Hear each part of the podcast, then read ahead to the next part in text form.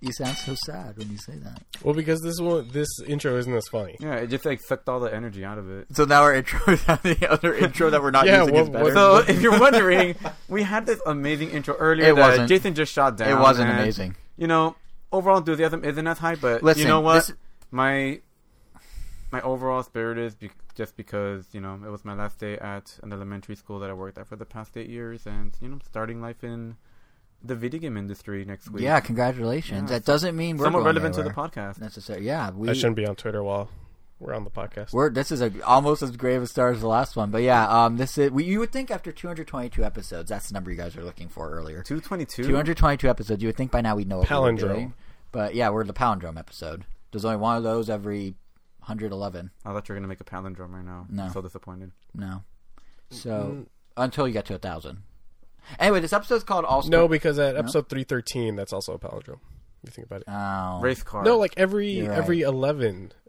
No, not for a while. Anyway, this episode's number 222. We're calling this episode.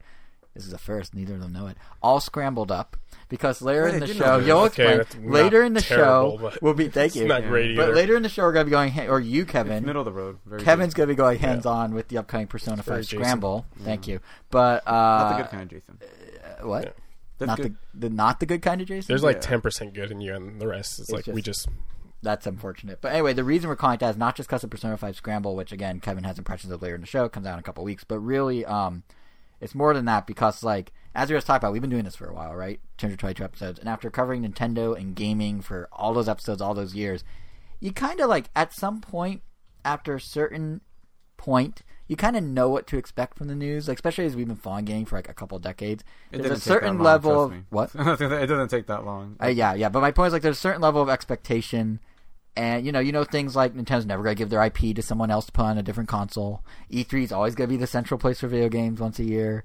You know, small stuff like Professor Oak is the Professor Oak. There's not multiple Professor Oak. But all these things these past few weeks have been completely upended. All the expectations scrambled. Hence, all scrambled up. So that's our episode, how it comes from. In this episode, we are talking about exactly those things. Wonderful 101 going multi-platform. Our impressions of Pokemon Home. The rapidly changing face of E3. Bunch of other stuff. Those NES and Super Nintendo games coming to Switch Online, which are questionable at best. So we have timestamps for all that over at ramtown.com. Or if you're on the YouTube video... It's under this video, but well, frankly, actually, I'm not even sure why all these unexpected kind of bizarre things are happening at once. Like, my only theory is that much like how the moon can affect the tides. I feel like maybe the longer we go between Nintendo Directs, the more confusing Nintendo news becomes because it doesn't know what to do with itself. Because believe it or not that it necessarily matters, but we're currently in the single longest gap of Nintendo Direct since they started doing them in 2011. But isn't that if you ignore the mini? Now, yeah, so granted, if you exclude game-specific ones and the indie presentation, which was never considered a Direct, really. So if you exclude the Pokemon Direct for Sword and Shield, the Sakurai presentation for Terry and Byleth, and Indie Showcase, we have not had a multi-game presentation of first-party games since September 4th, 2019. But I do feel like... yeah, it's kind of cheating to say there's been nothing because there has been those. And it's one of those things that, like, in due time, we're going to have one. Like, we basically know nothing about their plans after the start of fiscal year in April. We know No More Heroes is coming, Bravely Default 2 is coming, that Xenoblade remaster is coming, but time frame, who knows? And what other games are coming this year? Who knows? But it's not like Nintendo won't tell us. So I do find it kind of funny that I don't know if you guys have been paying attention to the internet, but everyone's freaking out about the lack of directs. And every little thing's becoming a rumor every time. If I were Nintendo, I would just not do one and just keep doing what they're doing. Maybe just, like, make Nintendo the game-specific direct for every single one of those games that they would have announced in a direct. I don't know. But the thing is, those directs have, like, 25 games. How often are they going to make you watch a 10-minute presentation? I mean, some sort of, like, digestible... if you watch those directs, and which you obviously do, like, not all of those games. I would even say, like, half of them, like, you could, like... not even put in the direct, and they could have, like, their own little just, like, trailer getting revealed because they're not, like, these big games. Exactly. So for that purpose, you want to give them the bigger spotlight because no one's going to watch them otherwise. Oh, I mean... right? Like, for the developers, for the publishers, like, you kind of want to give them that moment. That's a good point, but I feel like they get ignored as much as they would have. I mean, it's kind of like you can watch a deep dive on one topic on, like, 2020 or Dateline or something, or you can watch, like, the nightly news that goes through everything that happened in the day. which one are you going to invest the time in? More people will do the surface level stuff. But at least that's my take on it. But I do think, like, the nice thing about doing the game-specific directs is they're not going to do those, like, crazy long 35 minutes. Here's everything you need to know about Mario Kart 8 in excruciating detail. Or here's, you know, here's a direct, but really 30 out of 40 minutes are all just Smash Bros. Like, they are kind of breaking it up. But it feels like you're about to say something, Kevin.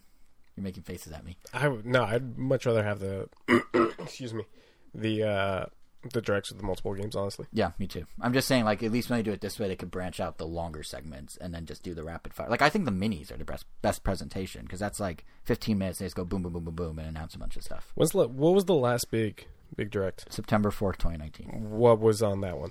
Oh, man. Luigi's Mansion, I thought I had everything. They revealed the Final Fantasy games coming to Switch. Also, other things. Was that the... When Banjo got announced to be coming out that same day.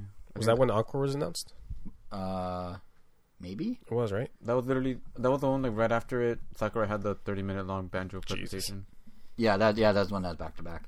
It I can tell you what else there was. I think Tokyo Mirage was teased in it. Maybe. Was it the one with It was the one with Deadly Premonition 2, right? And Overwatch. And Tokyo Mirage Sessions. Mm-hmm. And Pokemon Sword and Shield update, and Tetris 99 version 2.0, and Mario and Sonic, and a bunch of other stuff. Link's Awakening updates. I wouldn't really say that one was great. It was 38 minutes long. It was fine. That doesn't mean anything. No, I'm just saying. 38 minutes long, so it was 8 minutes long, and then the 30-minute Sakurai thing. No, that was separate from that. That was a joke. Oh. This guy. But I'm done with this podcast. But yeah, it's I do think the mini's a better format, but it is kind of funny to watch the internet. Like, Nintendo upload a private video to their YouTube on Thursday. It's like, oh, there's gonna be a direct tomorrow, and everyone freaks out, and of course nothing happens, and it just keeps happening over and over and over. And I do understand why people are, like, passionate about wanting one, but Nintendo will get there, because getting mad is another thing. Nintendo fancies to have an entitlement problem. Well, I mean, I guess a lot of fandoms do in general, but it just gets really ugly when you see the comments. But luckily, I don't. So it's and I do think that, like, the other side of it is, like, there could be a very good reason we haven't had one. Like, everyone's like, oh, why isn't Nintendo not telling us anything? But, like, remember what happened with Luigi's Mansion 3, where, like, they revealed it back in fall of, like, 2018 or something. Then they did some directs after that, first half of 2019. No Luigi. It completely vanished off the map. Then at E3, there it was playable, but they couldn't confirm a date. They kept saying 2019, probably. And then only in that September direct did they finally say, okay, Halloween, which was like 8 weeks in advance. So if you assume, let's say they have that issue where they can't quite lock down a game yet, for, let's say, 3 of their big games in the direct, Xenoblade, No More Heroes, Bravely Default 2, like, you know, they're all coming this year, but they can't figure out when exactly. I feel like doing a direct where it's like, remember those games we told you were coming? Well, they're still coming. And that's all they say. Like, that doesn't really give you much. But they could kind of, like, prime the pump a bit if they. I feel like more recently, whenever they reveal a game, the game usually comes out soon. Like, that's which one was the first one that I think Super Mario Maker. Like, yep. When they got a reveal trailer, it was out in a couple of months. Yeah. They've been doing that a lot. The shorter. Yeah. So I think that's why I think they're not doing it direct, because I don't think they have anything quite ready, and they're still locking down the dates the same way they did with Luigi. But instead of giving us a year in advance tease and then another tease and then another tease, they're just waiting to, like, it's that thing where they want to generate a little bit of hype where it's like, and it's out in 2 weeks, like, right? Yeah. And they've been doing that more and more since, like, the Wii U days, so it makes sense. But so that, I think that's why we're having no direct, but it is kind of bizarre nonetheless. That said, we have been having all this weird loose odds and ends of news. I mean, obviously there's the DLC we talked about, But in tandem with all this is, like, the weird news that's been happening. And I think perhaps the biggest of the bunch is that Nintendo seems to be loosening its grip on some of its IPs, specifically the Wonderful 101, which literally the day after our last episode, Platinum Games, developer of Wonderful 101, launched a Kickstarter to bring the game back in remastered form to Switch and PS4 and PC. And what's interesting here is, besides just the fact that a game well deserving of a second chance is now getting that, Wonderful 101 is actually co-owned by and trademarked by Nintendo. So basically, Nintendo gave what amounts to one of their own IPs to Platinum Games so they could launch this Kickstarter and bring it to competing systems.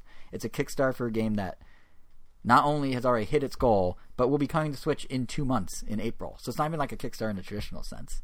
there's like a lot to unpack there, but before we do that, let's back up a sec. Give some credit to the game itself, because when I said it was deserving of a second chance, like, it really was. Like, Wonderful 101's a lot of fun, unique action game. I feel like a lot of people slept on it back on the Wii U and didn't really pay attention to it, and that's with Nintendo doing heavy promotion. I don't know if you guys remember those wonderful Wednesday presentations they did, and then they had Dedicated Direct and all sorts of other stuff. But yeah, it's now getting a second lease on life. So I mean, did Kevin? Ever, I know Angel did, because we talked about it way back in 2013. Did you ever play Wonderful 101? Negative. Did you ever have interest in Wonderful 101? Not really. I do like Platinum Games, but that one just never got my attention. Yeah, it's very over the top, but it definitely really deserved a second chance, like Jason said. It's just a shame that it was on the Wii U. Not that the Wii U sucked, you want to, like, but... sum up in, like, a couple sentences what it is for people who maybe... Because no one played it. Like, literally nobody played it. Like, it's... I mean, I can do it, too, if you don't want to. Oh, no, I'm just trying to... You just stared at me like... Well, I mean, I don't know. I'm sure you have a much more efficient way of describing it than I probably could have come up with, so... Sure. Like, so give me what you have. All right. The better version of what I was going to say. So, basically, it's an action game like all of Platinum Games' other action games, but the difference is you have up to 101 heroes you're recruiting to complete your actions by making these heroes do formations and have special powers. So you go, like, environment to environment, level to level, and you're piling on more and more heroes to do these special attacks. And for me, what made the game kind of stand out is just the fact that it was, to Angel's point, very over the top. It's very comfortable being ridiculous. It, like, walked the line really well between paying homage to, like, cheesy superhero shows and things like Power Rangers and being one of those things without it being too, I mean, over the top. Like, it was over the top, but it, like, was comfortable in its, I mean, at its core, it definitely played like all the other Platinum games. Yeah. Like, don't let the fact that there's 100 of these characters, like you don't really have to manage them. Like, they don't take damage on their own if they get hit. Like, it's only when you're, like, in these formations that, like, they'll get knocked out and stuff like that. Yeah. I mean, like, and what's really cool about the game is, I mean, the only thing that I guess will turn some people off, that I guess in other games when you can switch between weapons, like mid-combo or that kind of stuff, like in Bayonetta, like in this one, you have to do, like, I guess, gestures with the stylus, or I guess in this port's case, you're going to have... Well, actually, you could have done it in the original version, too. You hold the R button, then you do, like, a big circle, so you could have, like, the bomb, or you could do, like, a straight line, so you could have the sword, and you could do that mid-combo to extend them. You could make them small, so you could have a tiny fist, so you could do quicker punches, or make it a big fist, so you could do more damage. Sounds like a Okami, kind of. Yeah, it's like rapid fire Okami. It's literally like Okami. It's Okami, skin like Beautiful Joe, with the wackiness of Power Rangers, and a good variety of moves and activities. Because, like, besides just doing the normal action, there was, like, a Punch-Out homage at one point. There's something that's kind of like Mr. Driller at one point. I would say this is definitely, like, of all the Platinum games, I think this is the one that, like,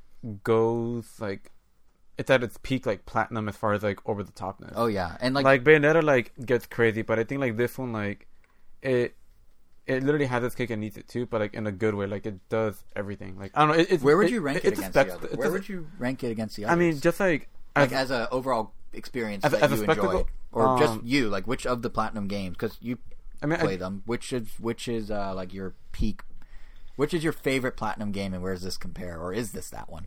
It would definitely be this one. This is like the one that I would probably say, like, if you're gonna play one Platinum game, you would have to play this one. This is probably the most Platinum. Yeah, because I feel like this one, like, almost, like, defines, like, their, like, their humor, like, their type of action, the type of difficulty, the type of story. Because I mean, a lot of Platinum games, like, have...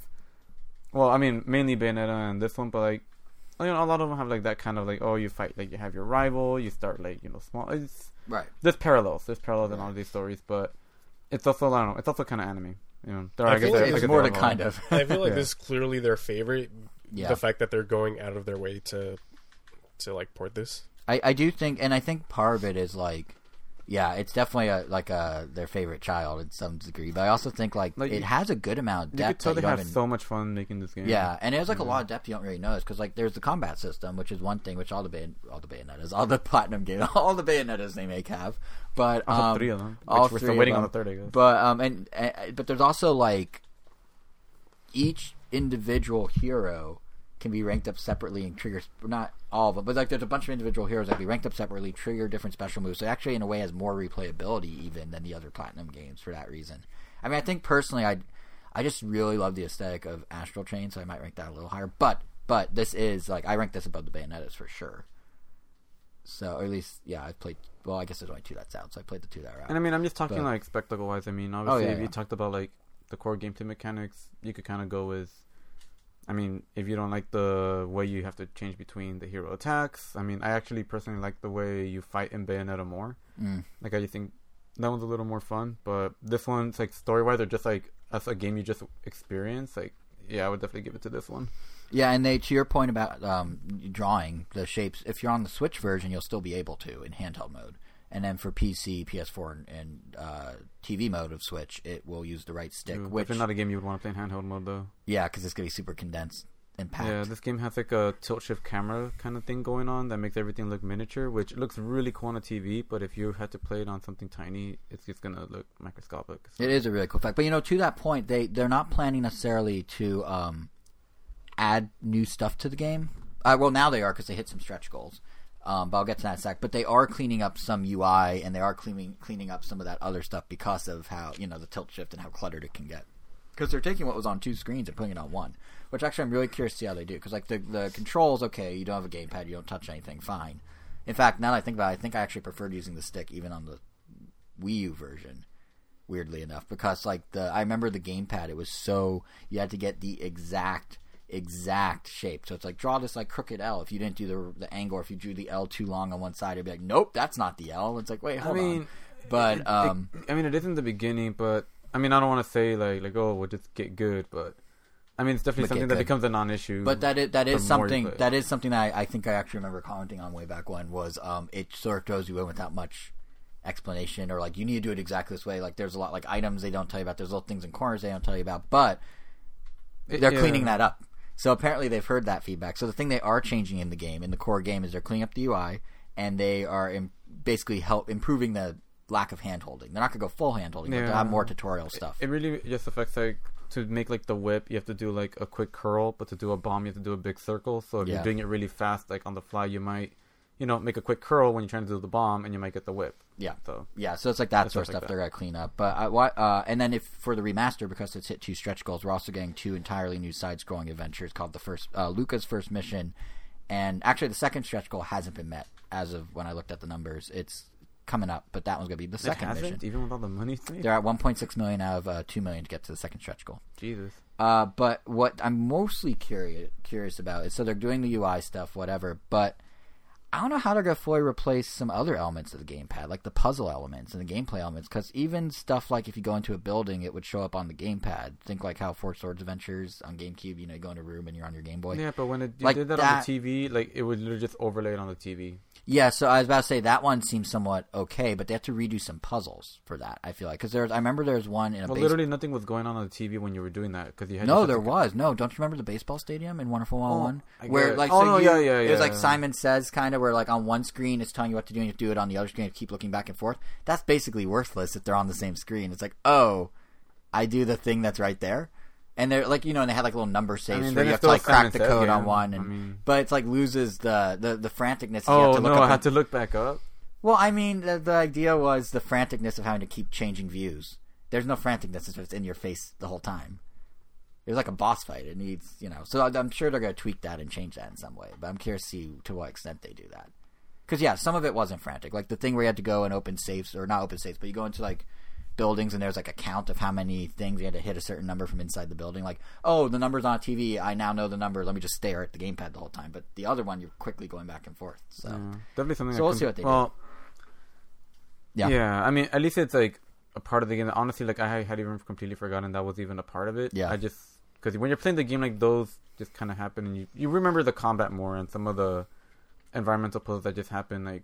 Mm-hmm. As you're playing that don't involve the two screen thing. I feel like it's not going to make or break it. I'm just curious how they're going to address it, because they have to in some capacity. So is it going to be just we just put it on the same screen, or are they going to tweak it so it's a little more challenging, or what? So we'll see. But that's all just the actual game. Everything surrounding it is kind of weird and crazy, because like I was saying before, there's a lot to unpack here, because none of what I said at the top, a Nintendo-owned IP going multi-platform with a Kickstarter that will see its release in 2 months, like. That's not typical for any crowdfunded game. I mean, normally it's a new IP or some super old one that's rescued by another company. Normally hitting its goal means development will maybe start in 2 months. The thing won't be out in 2 months. And yet, here we are, Wonderful 101 on Switch in April. I feel like they must have been working on this already. Yeah, that's what I think is kind of what happened here. That might be the easiest to explain, actually, because the Switch version, I think you're right, was probably done, frankly. Yeah. Like, they've been talking about it forever. They've been talking about it for like a year. They've been hinting at it forever. And, there are rumors from various quote-unquote insiders who have been right before, like Emily Rogers and them, that this game was coming to Switch. So I think it was done. But I think what's and actually they went on record that Nintendo told them, hey, if you are bringing it to Switch, you can do it with us or go out on your own. So if I were a betting man, I would bet you that, yeah, the initial Switch port was done with the intention that Nintendo would publish it. And then, as evident by other comments from Platinum in other interviews they've been doing after the Kickstarter, they probably felt there's a bigger audience to reach and decided to take the gamble of, well, what if we do it ourselves? And that's probably why the Switch port only cost $50,000 to hit the goal of, but the PC port costs $200,000 and the PS4 port costs $500,000.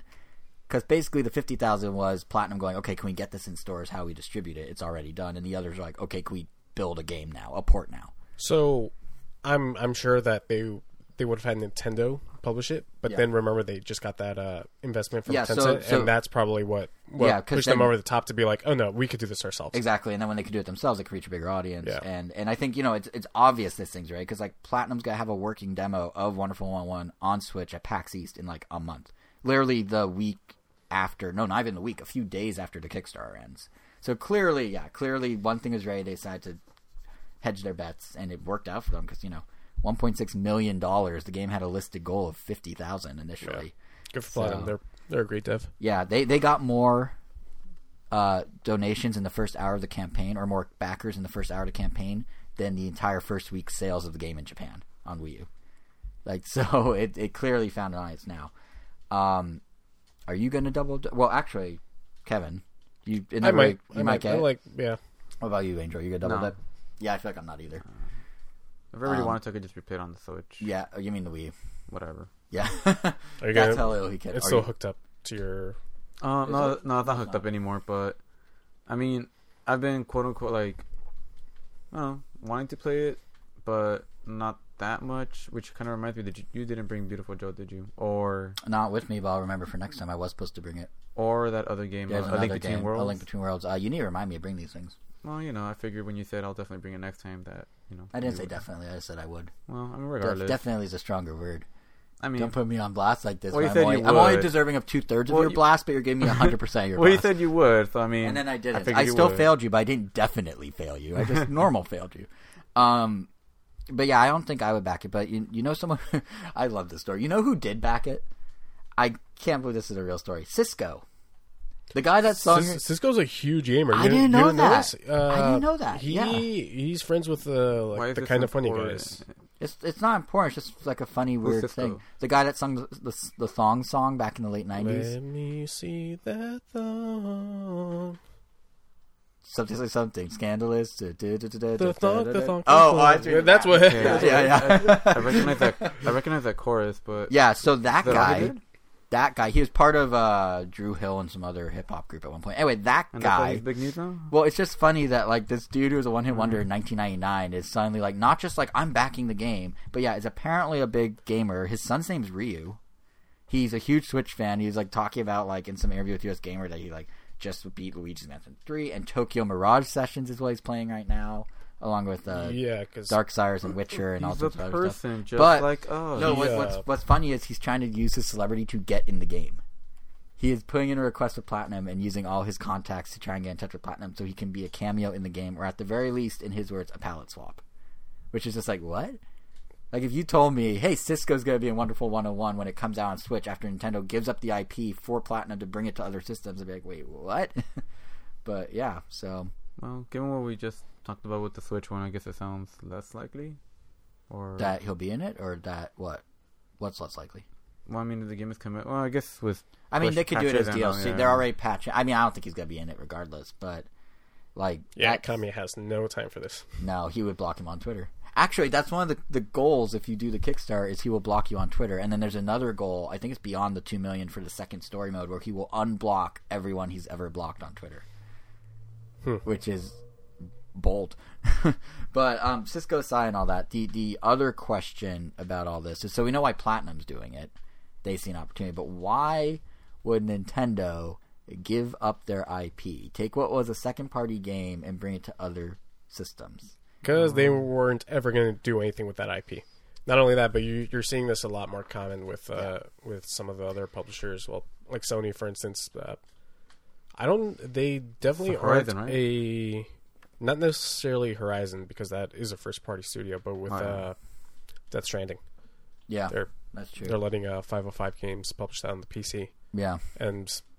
well, I guess less with Xbox, but you saw Ori and the Blind Forest on Switch. Right. Has that come out yet? The original did, yeah. Yeah. So yeah, I think Cuphead. So there is part Cuphead is technically a second party. There is part of me that thinks it's just Nintendo being nice to their friends, because like Platinum does a lot of stuff for them: Bayonetta, Astral Chain, Wonderful 101, and you know, as you point out, it's kind of a dead IP, so why not? But there's also a part of me that thinks this is some weird sort of outreach play for the IP itself, because by allowing Platinum to take one for one multi-platform and potentially build some sort of audience for it, Nintendo's basically subtly opening up the possibility free marketing of for number 102. And... Exactly. And, you know, should it blow up or even do better than 101, that could pave the way for then a Switch-exclusive Wonderful 102. So are they still co-owners of the IP? Or did the entire IP go to Platinum? It sounds like they're licensing it. Nintendo's licensing it. Licensing it to them. Interesting. Okay. Yeah. And, you know, it's like a game like Astral Chain, they would never do this. Because Astral Chain, that's... Sold, And that's sold like 1 million copies. And, you know, Platinum... Yeah. Huh. And Platinum even said in an interview, I think it was just Video Game Chronicle, where they were just like, yep, this is a one-off favor from Nintendo. There's no way Astral's ever going to see a similar thing. But Astral Chain is literally the same deal. It's the exact same split of copyright and trademark between them. But yeah, I think like Wonderful 101, it kind of makes sense. I mean, literally what it is their mobile game strategy. It's just applied outside mobile games. It's what Xbox is doing, like you said. It's what they're all doing.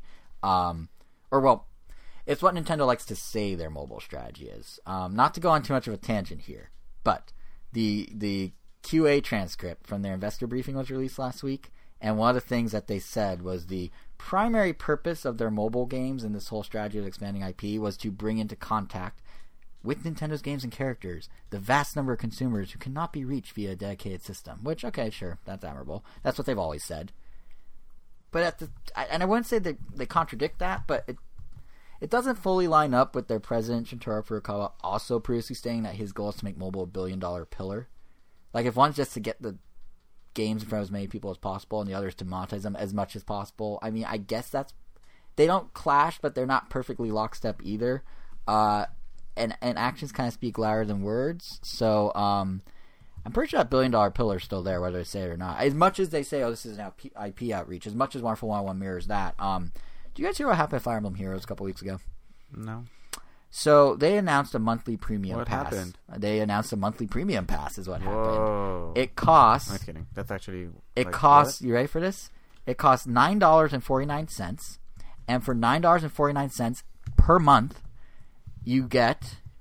Oh, and actually, let me back that up. To be clear, this is a $9.49 charge that is separate from the $5 monthly charge for Mario Kart, which is also separate from the $3 and $7 charges for Animal Crossing. But it's still a better deal than the Diddy Kong bundle. Well, here's what you get with what they're calling... sorry? So the Diddy Kong... Yeah, it's a meme. It's a running joke that... Because in Mario Kart World Tour, there's like a Diddy Kong bundle that costs like $30. Either you get Diddy Kong, his cart, and like a few other things for the mobile game. Diddy Kong is nowhere near... No. Which Kong in your mind is worth $30? Funky Kong. I agree. And someone made a Twitter account where they just compare like everything. Oh, like pretty much, and sometimes like really good. Like, I can't believe this is like $30, and you get all of this. And here's Diddy Kong's $30. Or like bundle. They were like, what was like The Witcher 3 DLC, exactly. But yeah, so stuff like that. And this is kind of on that scale because for $10 a month, they're calling this the Feh Pass, which sounds an awful lot like Meh Pass, which is probably a more apt descriptor. But you get access to 2 new heroes a month. New quests that give you alternate ways to get some in-game items and some exclusive art. 2 new like lottery runs, 2 set heroes. And on some level, It's kind of lame because this means they're actually legitimately paywalling certain characters and certain gameplay. It's not through the gacha system. They're only this way. But I think wasn't Fire Emblem doing well on its own? Yeah, that's the thing. It made over $600 million in revenue. It sounds like they're just getting greedy. Really greedy, yeah. And the bigger thing is that Nintendo's best Nintendo. I always think. Greedy. It's weird because greedy Nintendo is mobile Nintendo. Oh, you're tearing up. I am. It's really affecting me. No, greedy Nintendo is mobile Nintendo, which is somehow different in noticeable ways from console Nintendo, which is still somewhat not money grab McGee over there. But yeah, what I was gonna say is you do realize, maybe you don't, $10 a month. Sorry, $9.49 for two heroes, some art, and some extra items, and Pokemon a couple quests. Home. Well, that's like less. I think that's $5 a year or something, or $15 a year. Oh, okay. But regardless, $10 a month, let's say $9.49. That's more than a Hulu subscription. That's as much as all of Xbox Live per month. For that much, for $10 a month times 12 months, you can buy 3 houses and Tokyo Mirage Sessions. Like, I was like 3 houses. Yeah. You could buy 3 houses in the middle of Arkansas out by a video swamp. Games. Invest in real estate, guys. You know? Let's flip some houses. Random house flip. That's our new podcast. But no, $120. You get 2 full Fire Emblem games, or well, one's a spinoff, but still 2 entire games. Or you can get 2 heroes, some art, and some in-game things. It's just so bizarre to me. Like, is there any game that you guys would pay $10 a month for just that little for because you like are so obsessed? Like, would you do that for Hearthstone? Hearthstone gives you more value, right? Yeah, but I mean, I wouldn't do any kind of like monthly subscription for a specific game. I feel it would have to be like, you know, kind of like the Nintendo on internet, or the Nintendo Switch Online, or the Nintendo internet, or PlayStation Plus, or stuff like that. Right. Like the fact like. It's more expensive than PlayStation Plus in 1 year. Actually, you know what's crazy? It is more expensive than Switch Online in 1 year by tenfold. Well, that's the fact that it's more expensive than like PlayStation Plus already. And PlayStation Plus gives you like free full like games that came out within a few years. It just occurred to me. Like, it's nuts. It just occurred to me. So it's $9.50 a month for Fire Emblem. It's another $5 for Mario Kart. It's $3 for Animal Crossing and $7 for Animal Crossing. If you do all that, you're paying $25 a month. Switch Online is $20 a year. These together are $25 a month. That is insane. You could buy a Switch by the end of all this. That's more than like getting like, you know, how much is YouTube Red? Like around 14, like $12. See, wow. And I mean, and I'm sure that's like a way better.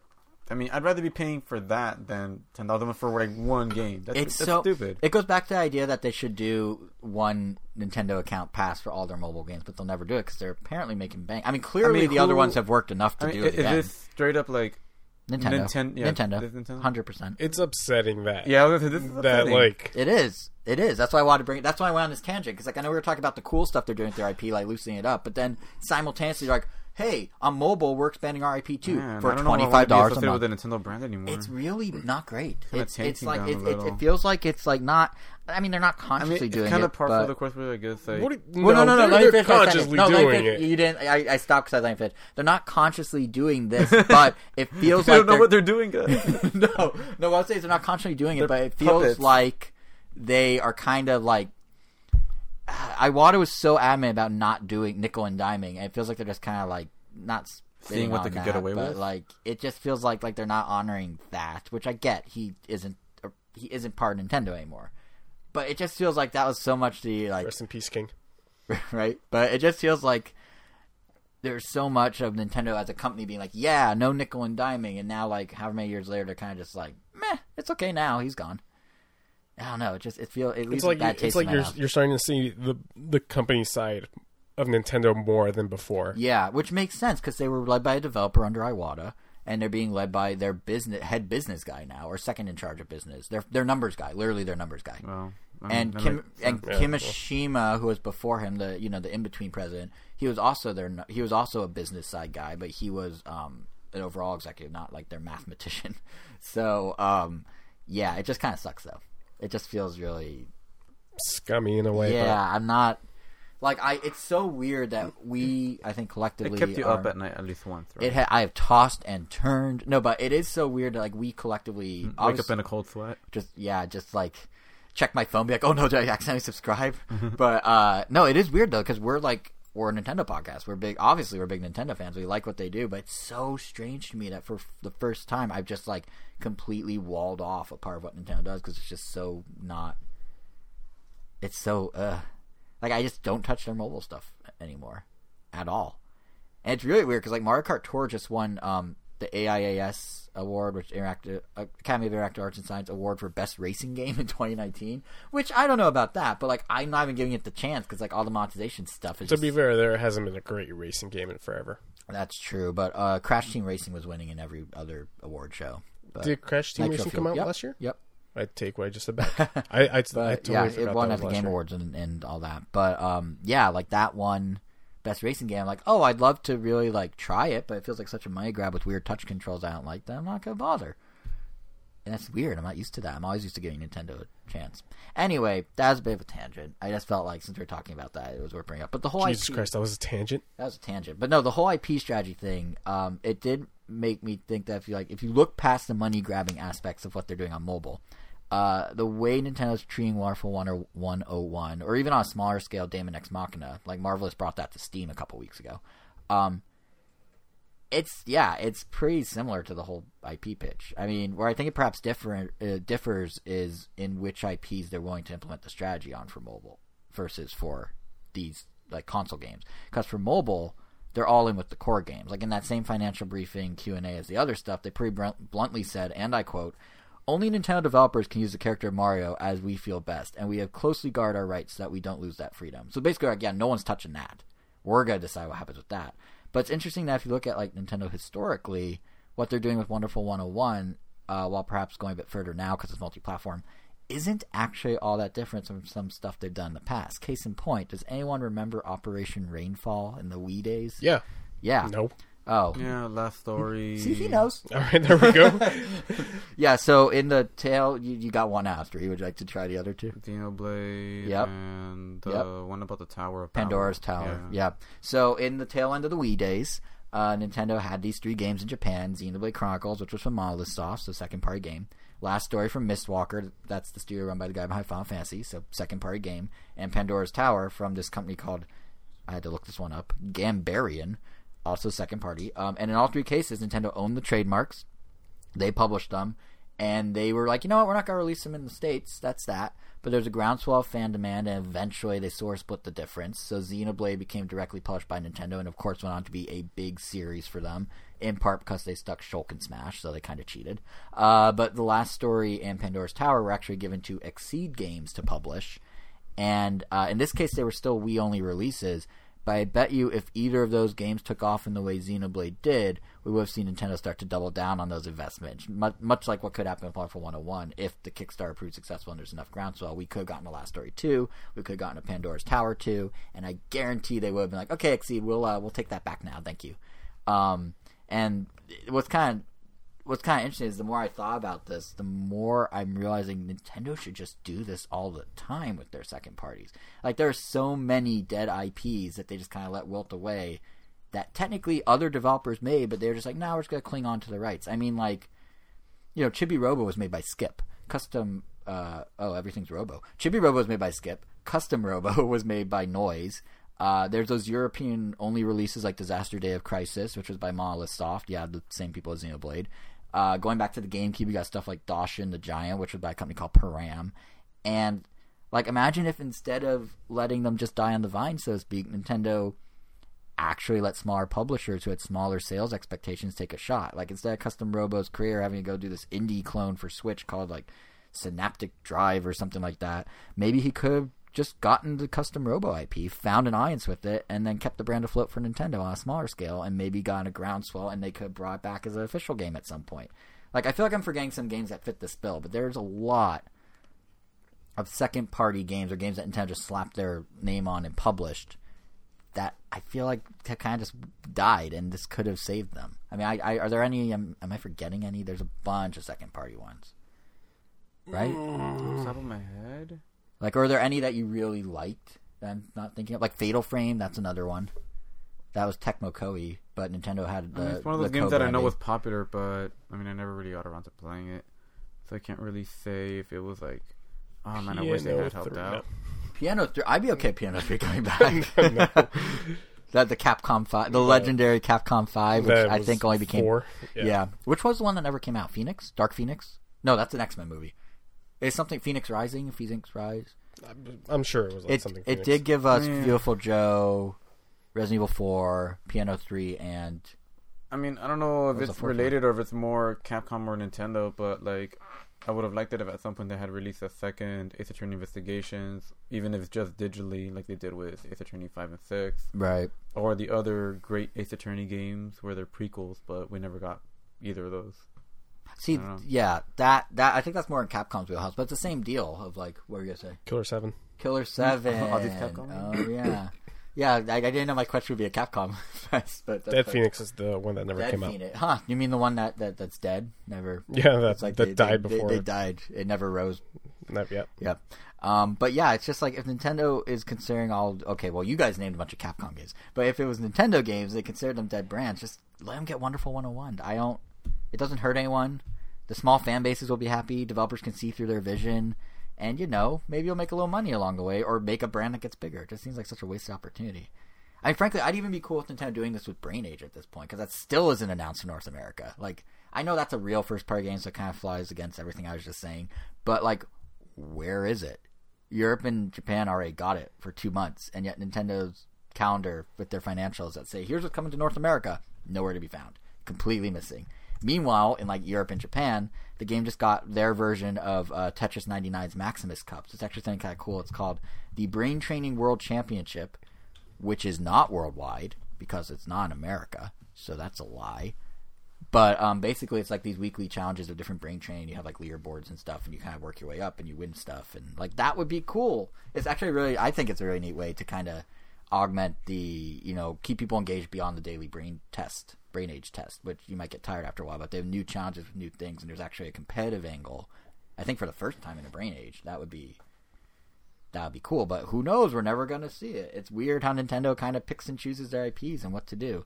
Like in the case of, I guess to be fair, in the case of Brain Age, it might be a matter of NOA wanting or like the right demographic here in the U.S. Like the North American Switch owner audience may need to catch up with the demographic they think makes sense, because one point that was also in the financial Q&A is that software like Ring Fit Adventure is reaching more female consumers than other titles, and the Switch Lite as a whole seems to be more popular with women than the regular Switch.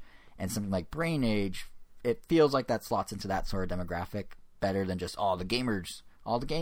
So like the two complement each other well, and like Ring Fit isn't quite at crazy Japanese sales levels here yet, although it's getting there, so they might just be weighing it out. But again, it is getting there here in the States. January's NPD charts were released on Friday, and, well, that's the day we're recording this, but by the time you hear it, Friday will be past tense. And, I mean, there's a lot of usual suspects on there. Switch is the top-selling hardware, Smash is number 7 on the overall top 10, Mario Kart's number 8.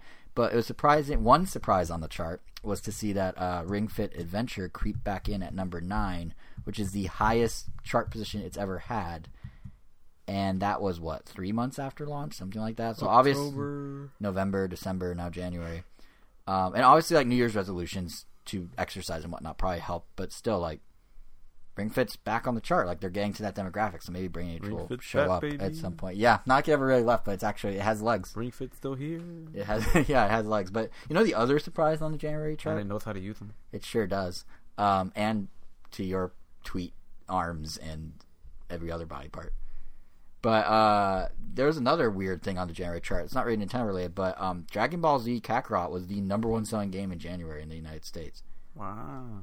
I'm surprised, actually. Yeah, I knew DBZ was having a renaissance, but I didn't think it was like that big of a renaissance. Like what happened that's suddenly coming back in such a strong way? I mean, I know Broly was riding that wave, but like what is there? Do you guys know? Maybe that game really did make a resurgence. Is it just 90s nostalgia in the same way that Pokemon had a rise with Go and then just stayed there for nostalgia purposes? Super definitely helped out within the recent. Yeah, especially because like and Broly was GT, really good too. Like the season before this one was GT, right? Because then that one like didn't fit well with a lot of fans. Yeah, but GT was like back in 2000. But it didn't really have anything since then, right?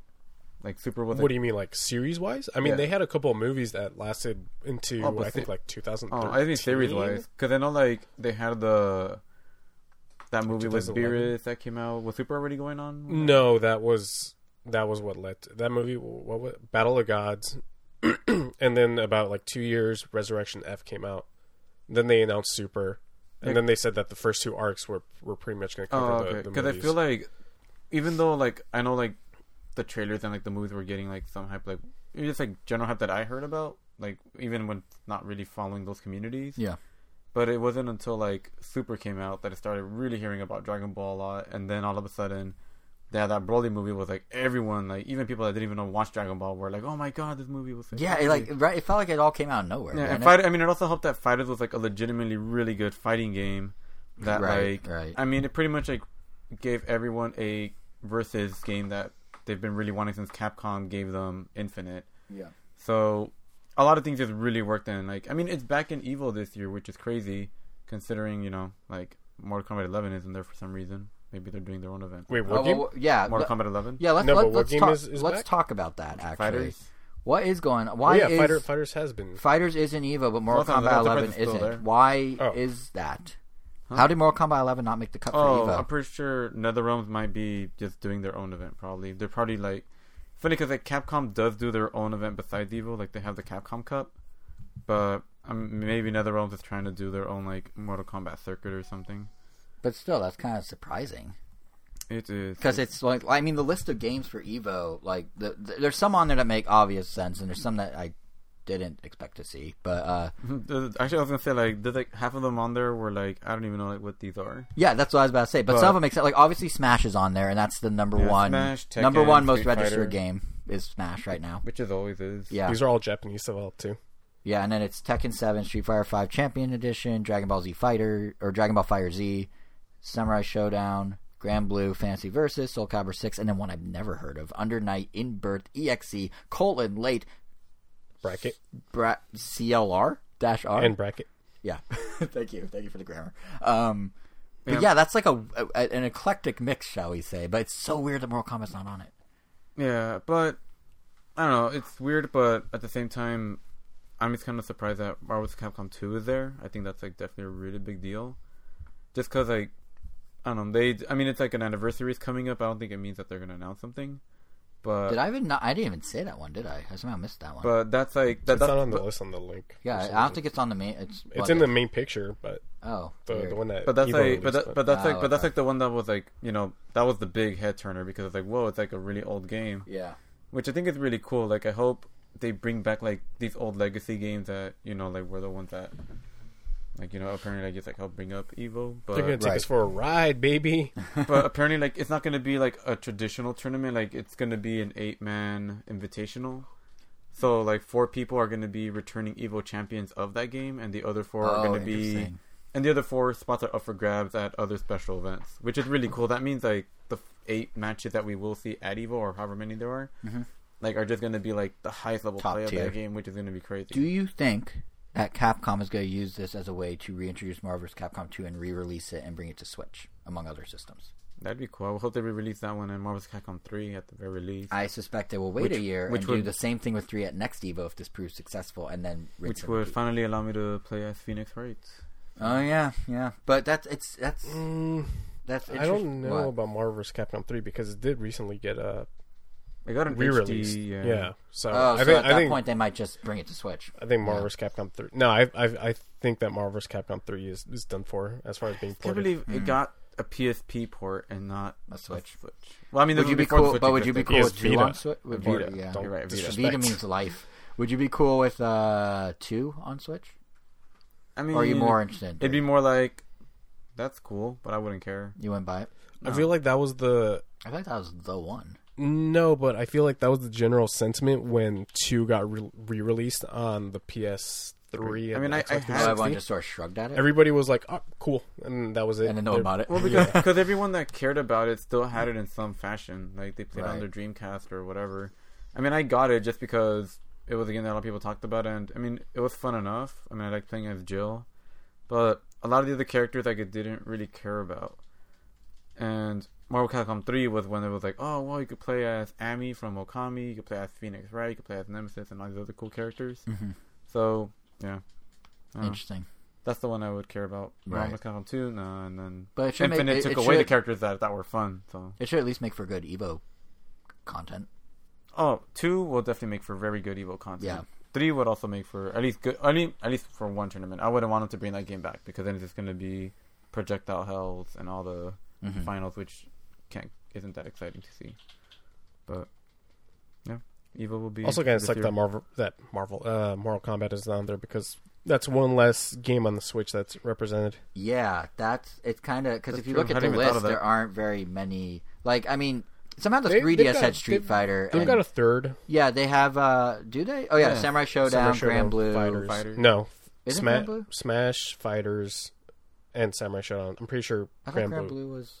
Oh, that's Blaze Blue, yeah. Wait, Blaze Blue isn't on the Switch either. Yes, it is. There's a... Blaze Blue, the tag... Blaze Blue Tag Battle's on Switch. There's a Blaze Blue cross with something else that's on Switch. Blaze Blue Switch is Cross Tag Battle. Oh, okay. And Grand Blue is not on the Switch. Both developed by Arc System Works. This is true. Also, they're still working on fighters. There's another Goku in the game. The thing is, also, at least like Smash Bros. Feels like big enough that. It almost kind of feels like it offsets the other ones. Just because it's Smash Brothers, like kind of like how the consensus is now. Like it's starting to feel like less of a fighting game and more of like this just video game, the game. It is. I mean, it is video games, the game, but it's still a fighting game. That's a weird. Are people saying that? Yeah, like I mean, I don't know. Maybe not competitive people, but I just feel like it just seemed more like people are getting excited for someone to get in the game, but then it's not like they play the game. There hasn't really been much of a I mean, it's still doing well. They still do the quarterly online opens that then send people various tournaments. Genesis 7 just happened. It was one of the big games there. I think it still has some attention, but I get what you're saying, that the hype of who will be in the game does currently overshadow the competitive scene, but I imagine as the DLC winds down, that will flip. So I guess after next year or whatever, maybe. Or even, but I mean, think about the audience difference. Cause like, I'm not saying that's a bad thing though. I mean, I know more eyes on the game is always fine. But I'm just saying, like, think about the audience difference in the sense of like, lots of gamers in a general sense are like, oh, who's the new character? Like, take me for example. Oh, who's the new character in Smash? I'm really interested in that. Do I watch every competitive thing of Smash? No, not at all. I'll watch Evo, and I see the Nintendo ones that we go to in person around E3. That's it. Oh no, like, no! They're not talking about like whether you're gonna like follow competitively. Just like you're probably excited about to see what character was gonna get announced. You saw that it was Fire Emblem person, and then you played maybe the game once just to see how they played, and then that's pretty much you're done with the game. Who, by the way, Sakurai even was doing damage control on Byleth. He has a column in Famitsu. Oh, yeah. And he was basically like, "Listen, Nintendo picks it. I know there's a lot of swordsmen. I know there's a lot of Fire Emblem characters, but Nintendo picks it, and then I work with that." But he was on the defense there, though. But, yeah, no, to your point, there are a lot of people that are just like, oh, yeah, new character, okay, done. Versus, like, getting into the deeper strategies. But that was true with all the Smashes. Like, think about how we played Smash in college, mainly in Brawl, and it was all just, like... No, yeah, I was thinking of a good thing. So just observing. That just strengthened it as a game where people, like, literally get into it just because a character got announced, and that's pretty much it. Yeah, it's very unique in that regard, yeah. I think Marvel vs. Capcom is probably the closest to that. Because it's like, oh, my God, Dr. Doom or whoever, but... I feel like it's like the other way around where it's like I'm just picking a random. Who's that guy? True. Especially on the Capcom side, but on the Marvel side, Wolverine and all that. No, well, that's the thing like that. It's like literally the opposite of what you said. Because when Marvel Capcom 3 first came out, not when I was a kid in the arcade. This was before the MCU was out. Right. So like when Rocket Raccoon was announced, I was like, wait, who's this dude? Well, that's why I picked Doctor Doom and Wolverine and not Rocket Raccoon. Did you see? Oh, well. I get your point. I feel like... I get your point. Yeah, there was definitely more hype around, like, oh, the fact that we got, like, I don't know, who was the new... Yeah, like, Okami in the game. Well, see, that's what's interesting about both Smash Bros. And Marvel. Amaterasu. What? He called Amaterasu. I know, and I did it correctly earlier in the episode. No, but that's what's so cool, I think, about these crossover games, is, like, different audiences can all resonate in a different way, like, to your point about the Smash characters. But, like the people I was with, like, in summer camp, when we were playing in an arcade machine that they had at wherever the summer camp was, YMCA or whatever... Everyone freaked out about the Marvel characters, and no one really knew the Capcom characters. But you had a situation where everyone knew the Capcom characters, but didn't really like the Marvel, or didn't know the details of like Rocket Raccoon and all that. So that's kind of the beauty of these sorts of games. It's a two-way street. Yeah, to be fair though, there was a lot of Capcom characters that I didn't even know in MBC2. Like, I was like, where did they pull this person from? There was like Pirate Lady, some watermelon dude, some monkey that has like a giant staff that grows really big. That sounds inappropriate. Keep going. Let's see. Captain Commando, I didn't really know who that was until, you know, after the game came out, I had to look him up. I am ashamed to admit that when I first saw Smash Bros., there were two Wolverines in that game. One was literally Bone Claw Wolverine and Adamantium Claw Wolverine. Yeah. I'm ashamed to admit, on that note, when I first saw the very first Smash Bros. Screenshots and stuff in Nintendo Power, wasn't entirely sure who Samus was. Because I just never had exposure to Metroid as a kid, for one reason or another. I then got very into Metroid and had Prime and Prime 2 and Fusion and all that. But like, I was like, who's this orange dude? And then I learned it was not a dude. And then I learned its name was Samus. Her name was Samus. Yeah, I remember a lot of the talk around like the elementary school was like, oh man, look at this character. You press pause, it's like a female figure when she gets electrified. Yeah, but it, like I haven't really revealed that before. That I didn't know what Metroid was until Smash Bros. Came out. For shame. I know, I was 10 when I learned what Metroid was. Make me sick. 1999. Anyway, my confessions aside, and all that aside, what I was getting at with Ring Fit and Brain Age and all that, basically verbatim what I said before, but just to kind of bring it back in, is it's interesting how Nintendo picks and chooses which IPs they care about. And perhaps the best example of that is also example number 2 of how scrambled and weird the news has been lately, and that is the next wave of NES and Super Nintendo games coming to Switch Online subscribers on Wednesday. Oh man, these are big. I feel it. I feel February 19th. Give me the titles of these games. Right, Here we go. DK 1, 2, right? And Donkey Kong Country's in there, right? No. All right, you guys ready? No. You guys ready? And I will give you descriptors if you don't recognize these names, but they're so big, I'm sure you'll know them. Of course. First up, Poppin' Twinbee. A jam. Second one, Smash Tennis. Dude, it's Smash Bros. With tennis. I didn't know that they made a spin-off of Super Smash. Number 3, Shadow. Okay, those are the Super Nintendo games. Now we're on to the NES games, which is creme de la creme. These are the, when you think NES, you know, you have that image in your head of what these games are, right? Shadow of the Ninja. Yep, crystallizing in my head right now. Yep. How about this one? Anyone remember this gem? Eliminator Boat Duel. Who can forget? Dude, like, so people lined up around the corner. So yeah, because I mean, how often do you get to duel in boats and eliminate one another? You should probably mute your computer as all these alerts come in on your multiple devices that you're supposed to mute before we started recording. It's funny, they were muted, but I unmuted them. Why would you do that to yourself? Wow, you really live life on the edge. Yeah. Some people do drugs. Some people skydive. He just unmutes his devices halfway through a podcast. But those are the 4 big games. Like I said, Nintendo's weird about picking IP. So let's actually explain what these are, because I don't think anyone knows what they are. Eliminator Bolt Duel, to be fair, looks actually pretty legit. Yeah, it actually looks like a fun game. Looks fun. I would play that game. I will play that game because it's part of this. But no, that one actually is cool. That's our next time, or Jason licks 3 cartridges at once. Wait, what's next time? Or I lick 3 cartridges? Eliminator Bolt Duel Challenge, and if you lose... Oh, no, not about skill, just if we... hey, I've never played this game before. Okay, will you lick a cartridge again if I win? Sure. Let's shake on it. We'll make it... Kevin, you're our witness? Yeah, we'll deal with Kevin as a witness. Done. Kevin, do you want in on this? Do we want a three-way cartridge lick? Nope. No. Oh, come on. You don't want a three-way cartridge lick? I'm good. I've already done that on my own time. That was enough for me to be like, this is a bad idea. We've only done it on the podcast. I have a lot of questions about why you on your own time did, but we could save that for later. Curiosity, man. I guess. But anyway, so Lunar both. Remember, he didn't even hear about like the. Oh, he didn't. He didn't even know. I wonder. But they look delectable. Like, they do look like little wheat thins that are a different color. But so Eliminator Boat Duel is probably the most interesting of the bunch. It's kind of like a mix of. It looks like a mix of like Outrun and F-Zero, and that like it's kind of a behind the back or behind the boat angle where you're racing into the screen. Graphically, it looks more advanced. It's like from the NES, but it looks like it could be early, like Super Nintendo or Genesis or something. So that's kind of cool. And it has a boat upgrade system. So like you're not just racing, you're also improving as you go. But yeah, that's probably the most interesting. The other one, Shadow of the Ninja. This was Natsume's crack at Ninja Gaiden, and it was so similar to Ninja Gaiden that when it was released here in the States as a Game Boy port later on, it literally was called Ninja Gaiden. It had the subtitle of Shadow, but they turned fake Ninja Gaiden into actual Ninja Gaiden, which is very strange. Then Smash Tennis is a tennis game for the Super Nintendo by Namco. So there's that. And then Poppin' Twin Bee.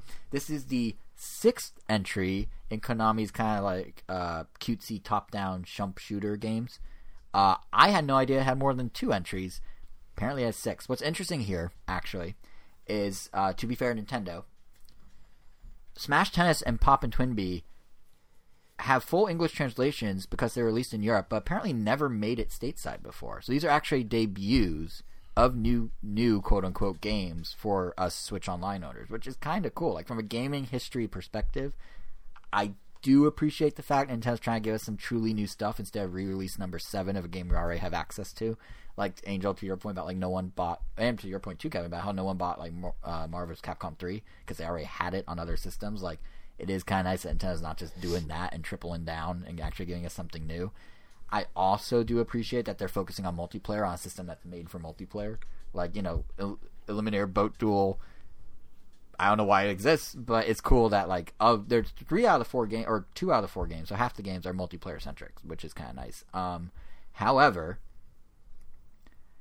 what are these games? Like, these aren't the games people expected. It's not what people ask for. And when they release them so, like, infrequently without a counterbalance of what people want, it's not really a good look for the service. Like, I imagine, Angel, you saw this list and no Donkey Kong, and this room was probably torn apart, wasn't it? No. I mean, it's literally whatever. I mean, they'll release it when they release it, if they ever do. I mean, they're not obligated to. I have ways to play it. It just is what it is. So you're interested in Eliminator Boat Duel. Anything else catch your eye? Unfortunately, no. Like, Twin Bee looks like something I'll try once and just be like, okay, and yeah, I'll probably play. I'm actually more interested in playing Smash Tennis with my friend Nigel in Texas, just because. Actually, any game that just has multiplayer is now online. Will be an automatic. Yeah, will be an automatic. You know. Right. What about you, Kevin? Anything jump out? No, not at all. See, Nintendo needs to get your attention. What I actually find the most ironic here is, like, from the IP perspective, this is exactly the thing I was saying I wanted them to do with their second-party games. Like, find ways to release these tiny games and see if they find an audience. Like, I don't expect Eliminator Boat Duel to suddenly become a smash hit because it's in the Super Nintendo Switch Online library and then, like, get a sequel. But, you know, it's cool they're doing this. And Miyamoto was saying in that investor briefing Q&A that this is actually kind of weird. He decided to cave and let them make video content around Mario, as in make a Mario movie and not just Mario games, because he saw the success of Mario on the virtual console. He was basically saying that as they keep moving legacy content forward, he saw opportunities in which the same character can be used in different ways. Like, if it's not just a flashy new release, it could be an old release for nostalgia, like on the Wii Shop channel back on the Wii. Or it could be a movie, or it could be like that idea that you know, there's life in these old things, there's life in different approaches than just here's the hot new release starring Mario.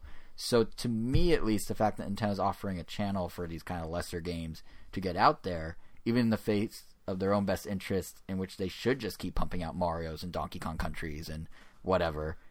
Yeah, it's the right mindset, but maybe they need to augment it with some big games too. It's been a while. I mean, honestly, I don't know. If I were to get a Switch, if I didn't have a Switch right now, I don't know. You do get like 55, 60 games. Yeah, but I mean, like, if me personally, like, for some reason decided to wait on the Switch, yeah, like, I would still look at that list of those 50, 60 games and be like, oh, there's like nothing for me there. Right, because there's no Donkey Kong. No, even then, because most of those games I've already had on another console at some point. I mean, I love the logic of I need Donkey Kong on this system, but all the other games I own on other systems, I don't need them on this system. No, even then, like, yeah, like, even if Donkey Kong was there, I wouldn't buy just for that. Right, that makes sense. Like, I don't know, it just sucks being, I guess, a committed Nintendo fan for this long, because the drip, yeah, and because it's always repeating itself, and because it's always a drip feed, it just makes it less and less exciting and maybe more frustrating.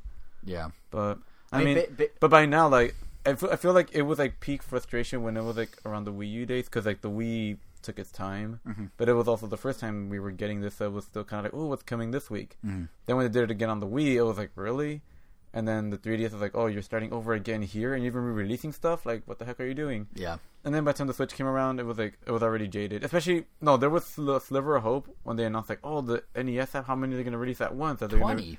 Like, oh, it was 20? I'm like, all right. And then, are they going to do this often? And they kind of were, but then they just went back to normal, and then it's just like, I don't care anymore. I think basically what Nintendo needs to do... I don't even know. Here's what I want Nintendo to do. They could have 40 games back then, and maybe even Donkey Kong, and I probably wouldn't even care anymore. It's just... Yeah, because you played them all, or a lot of them. I think what Nintendo needs to do is the Switch Online game strategy for their second-party releases, and their main game release strategy for their Switch Online releases. In other words, they need to run in tandem, and they need big games with little games, and little games with big games, and they can't just be like, oh, only the little games on one service, and only the big games in the retail channel. And if they find that right balance, everybody wins, and it's great, and everyone's happy, and you won't get frustrated, and I won't be like, oh, how these little games live on, and everyone is playing what they want to play. Will that ever happen? Of course not. I want everyone to win, but of course they won't win. And you know where else people aren't winning? Get ready for this transition. You know where else folks aren't winning? E3 2020. What a mess that has become. And again, it's one of those things that just feels like so wrong in the news cycle, this episode, because like it's been such a big consistent force in gaming for so many years, and now it's just kind of like not, I guess. So like it all started with Sony pulling out of the show again, and that was a few months ago, and we didn't really cover it at the time, and now what were you gonna say? Wait, what did you say? What did you say? I didn't say anything. What did you say? Did you say psych? No, he literally did not say anything. No, he said something. He literally didn't, I swear. Okay, well, you can listen back. Yeah, right. 1:06. All right, well, anyway. Or like 1:05. Yeah, well, anyway, so Sony pulled out first. And, oh, I see where you guys are going with this. And now... Guys, we're a family-friendly podcast. Yeah. Anyway, so Sony left the convention first, and now Jeff Keighley, who's been there... God. Oh, man, we need, like, a reset. But no, now Jeff Keighley, who's been in the show every year since it started as either as a attendee or eventually as a producer of the Coliseum panel series, has also left the convention. And it's sad because, like... Well, one... I liked the Coliseum that he did. Like, some of it felt a little too marketing heavy. Like, it was like a, you know, the marketing guy interviewing the game developer from the same company or something. But, like, some of them are really cool. Like, there's one with Will Wright where he's talking about how, like, AI is going to change the world. And it was actually really interesting and also kind of creepy because he was like, yeah, you, like, do these surveys. And then our games will, like, cater themselves to how you think and how you... Bless you. But, yeah, I think I'm done. But anyway, yeah, and he was like talking about. I can only bless you so much.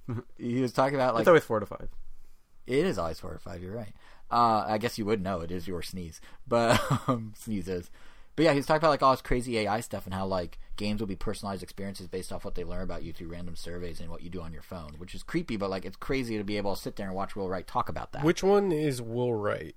SimCity and The Sims. Oh, I was thinking Peter Molyneux. Oh, no, Molyneux. That would be... I'd be like, okay, sure, and how's Milo doing? Sounds like something that Peter Molyneux would say. Will Wright like, has a whole new startup where he's like building this tech. It's really kind of crazy. I think it got delayed. It's supposed to be out last year. But, you know, the costume had that. It had, like, Elon Musk, which was an experience. It was Elon Musk and Todd Howard. Yeah, together. And then it had, like had some really... and just some kind of fun ones. Like, they had Grant Kirkhope, who does the music for Banjo-Kazooie and Donkey Kong and now Yooka-Laylee. And he was on stage talking about Mario & Rabbids and then, like, had a kazoo and just started, like, doing the tunes he composed and stuff. And, like all that stuff. Coliseum's cool for that. So it kind of, in a way, sucks that Keighley's not producing that anymore because he made that happen. He says he's not doing it due to... I'll just read what he told Game Industry Up is... Given what has been publicly communicated about plans for E3 2020, I just don't feel comfortable participating in the show at this time. Someone on Twitter asked him to elaborate, and he's like, what does he not feel comfortable about? And he said, a ton of factors. I just don't really feel comfortable participating given what I know about the show as of today. Like, there's a ton of reasons behind why he decided. So, something's up. It's a bummer. I wonder what it is. I don't know. But it's a bummer because... like, at least for me, and I'm curious what your guys' experiences were with E3, like, growing up, but at least for me, E3 was, like, I had this weird affinity, like, personal affinity for it, where, like, especially because I was living in Montana, so I was so far removed from the game industry to just have this goal of, like, there's this video game mecca in L.A. 3 days a year where everyone's there, everyone in gaming's there, you're getting all the cool stuff, you're seeing all the big glitzy booths, like, everything you could care about video games is in this one spot for 3 days, and I just I really wanted to go. Like, I was so – it was such a cool thing. I want to go to there. I read every I subscribed to GamePro, EGM, and Nintendo Power. Read every preview. I remember one of the first E3s when I learned, oh, this is what E3 is. I just sat there and read the entire Nintendo Power cover to cover in one sitting because I was just so like, oh, my God. I used to watch, like, before G4 was a thing, they were Tech TV, and I would watch every bit of coverage they would do, all the specials. Like, I'm talking every minute. When Spike started doing it, I'd watch the press conferences on TV. I remember distinctly, like, where I was when, like, Breath of the Wild, or not Breath of the Wild, where Twilight Princess, the 2004 reveal of Zelda, you know, where people cried, where they ended the My Name is Reggie, I'm About Kicking Ass press conference, that one. I distinctly remember, like, oh, I'm in this math class, how do I get out of this math class and watch this, and then walking in the computer lab and having my mind blown by that. Like, there's so many things that's just like, oh, E3 is this destination. It's this, like, this gaming Christmas. And it's weird. I mean, I guess the industry just changes, but it's weird that whatever it is, it's not that anymore. There is not a single soul gaming, like, HQ where everyone comes together in, like, a Super Bowl sort of way. Debatable. Gamescom is still, but that one doesn't have, like, the news cycle of this one. Everything's more diversified. Yeah. I mean, just the fact that not even like everyone's there, but just the fact that, like, here's Sony, Microsoft, and Nintendo all within 24 hours of each other, basically doing a press. Like, everyone's literally like, all right, this is our moment. We're all in this together. Go, go, go. Like, that is, and it's not dead yet, but it's going down the road where it's not going to be that anymore. It's already been going down that road. And it's just weird. Which is weird because E3 was initially designed to get the attention of the retailers. Yeah. And the plan that they're going with of now, like, using influencers to... Yeah, let's actually talk about that. So, and then I guess I can ask you guys what E3 meant to you guys, but so E3 now, from a Nintendo fan's perspective, actually isn't much different. It seems like it's going to be the same. Nintendo's already reconfirmed they'll be there. About a month or so ago, specifically Doug Bowser of NOA said, yup, we're there. And the exhibitor list, you know, Xbox is there, third parties are there, like Ubisoft, Take-Two, Sega, Capcom, Bethesda, Bandai Namco, Square Enix, WB. So they're all there. But yes, to your point, Kevin, it sounds like the show is morphing into something else. There's this leaked slide deck, internal slide deck for the ESA. They're the organization that lobbies for video games here in the States and puts on E3. And they're calling it now more of a fan festival, celebrating games and a proper game industry convention. And the plan is to lean heavily on, like, attractions and experiences, and less so on just, like, the companies being there to sell their wares or peddle their wares or get media attention or get retailers to buy in, because that's all done off-site anyway these days. So what they're doing, like, they're going to turn West Hall, which is the hall that Nintendo has been in as long as they've been going to E3. West Hall was interesting because West Hall, originally how they divided E3, I'm getting real deep on this, but originally how they divided E3 was West Hall was all the first-party companies, and then South Hall, which is the bigger hall, had all the third parties. So you go basically to the hardware makers and then to the software makers. And then slowly, like, Microsoft jumped to the third-party hall because they wanted to show how strong their third-party relationship was. So it was just the Nintendo-Sony hall for a while. But Nintendo has always been in West Hall. And what they're thinking of doing now, according to this, is they're going to create what they call experience hubs. And there will be 8 of these. And it sounds like they're going to be stages that will both have shows for people to go watch and give people something to do while they're standing in line at booths. So they could watch it while online, or they could go up and watch it up close. And on some level, that actually isn't a bad idea. They're calling it Qtainment line, like standing in queue. And you know, standing in queue and watching some sort of entertainment. So that doesn't sound that horrible. It, as they put in their pitch deck, it enables marketing to attendees in line. So there's a business side to it. But the thing that I'm kind of like, oh, I don't know, is what the shows are going to be. So apparently, a big part of the rework is that they're going to be inviting celebrities and influencers to, which is what you were saying, Kevin, to kind of host these. And the example they gave was, what if, guys, the Los Angeles Lakers were sitting on one of those stages playing a basketball game, not in real life, in NBA 2K? Wouldn't that be fun to watch? It's like, I mean, sure, there's some celebrity appeal of that, absolutely. But, like, the focus isn't so much going to be on the games. It's going to be on, like, what famous person can they get to play the game. And, of course, that's going to mean YouTubers. And, of course, that's going to mean Twitch streamers. And it's just going to shift from being an industry event to, like, like a VidCon for video game celebrities, I feel like. And that's a little concerning. So what I'm most curious about this is exactly the... Assuming they do go this route, mm-hmm. is the quality of it. Because when was it? I think it was like 4 E3s ago. E for all? No, not E for all. They put out that terrible E3 Live across the street. 3 years ago or 2 years ago. 3 years ago. Yeah. The only cool thing, and this sounds like that, just on a bigger scale. Yeah, so the interesting thing about E3 Live, so for those who need the history lesson out there, essentially they had E3, which is industry only, and then across the street from the convention center is LA Live. Like, if people don't know LA Live, it's where they do the red carpet for the Grammys and stuff. And most recently, if you've seen any photos or videos of the Kobe memorials in LA, that's the spot. And, they took that over, put up some tents, and had weird, like, content. The one kind of cool thing, although it was super absurd and actually isn't cool in terms of like you're not. That's why not why you're there. Is Doritos? I don't know if you remember this. They took over the street in between the convention Staples Center Chickard Street, and made a crazy Dorito installation, and then had a 2.5-story tall arcade machine. And then was that every the same night, year?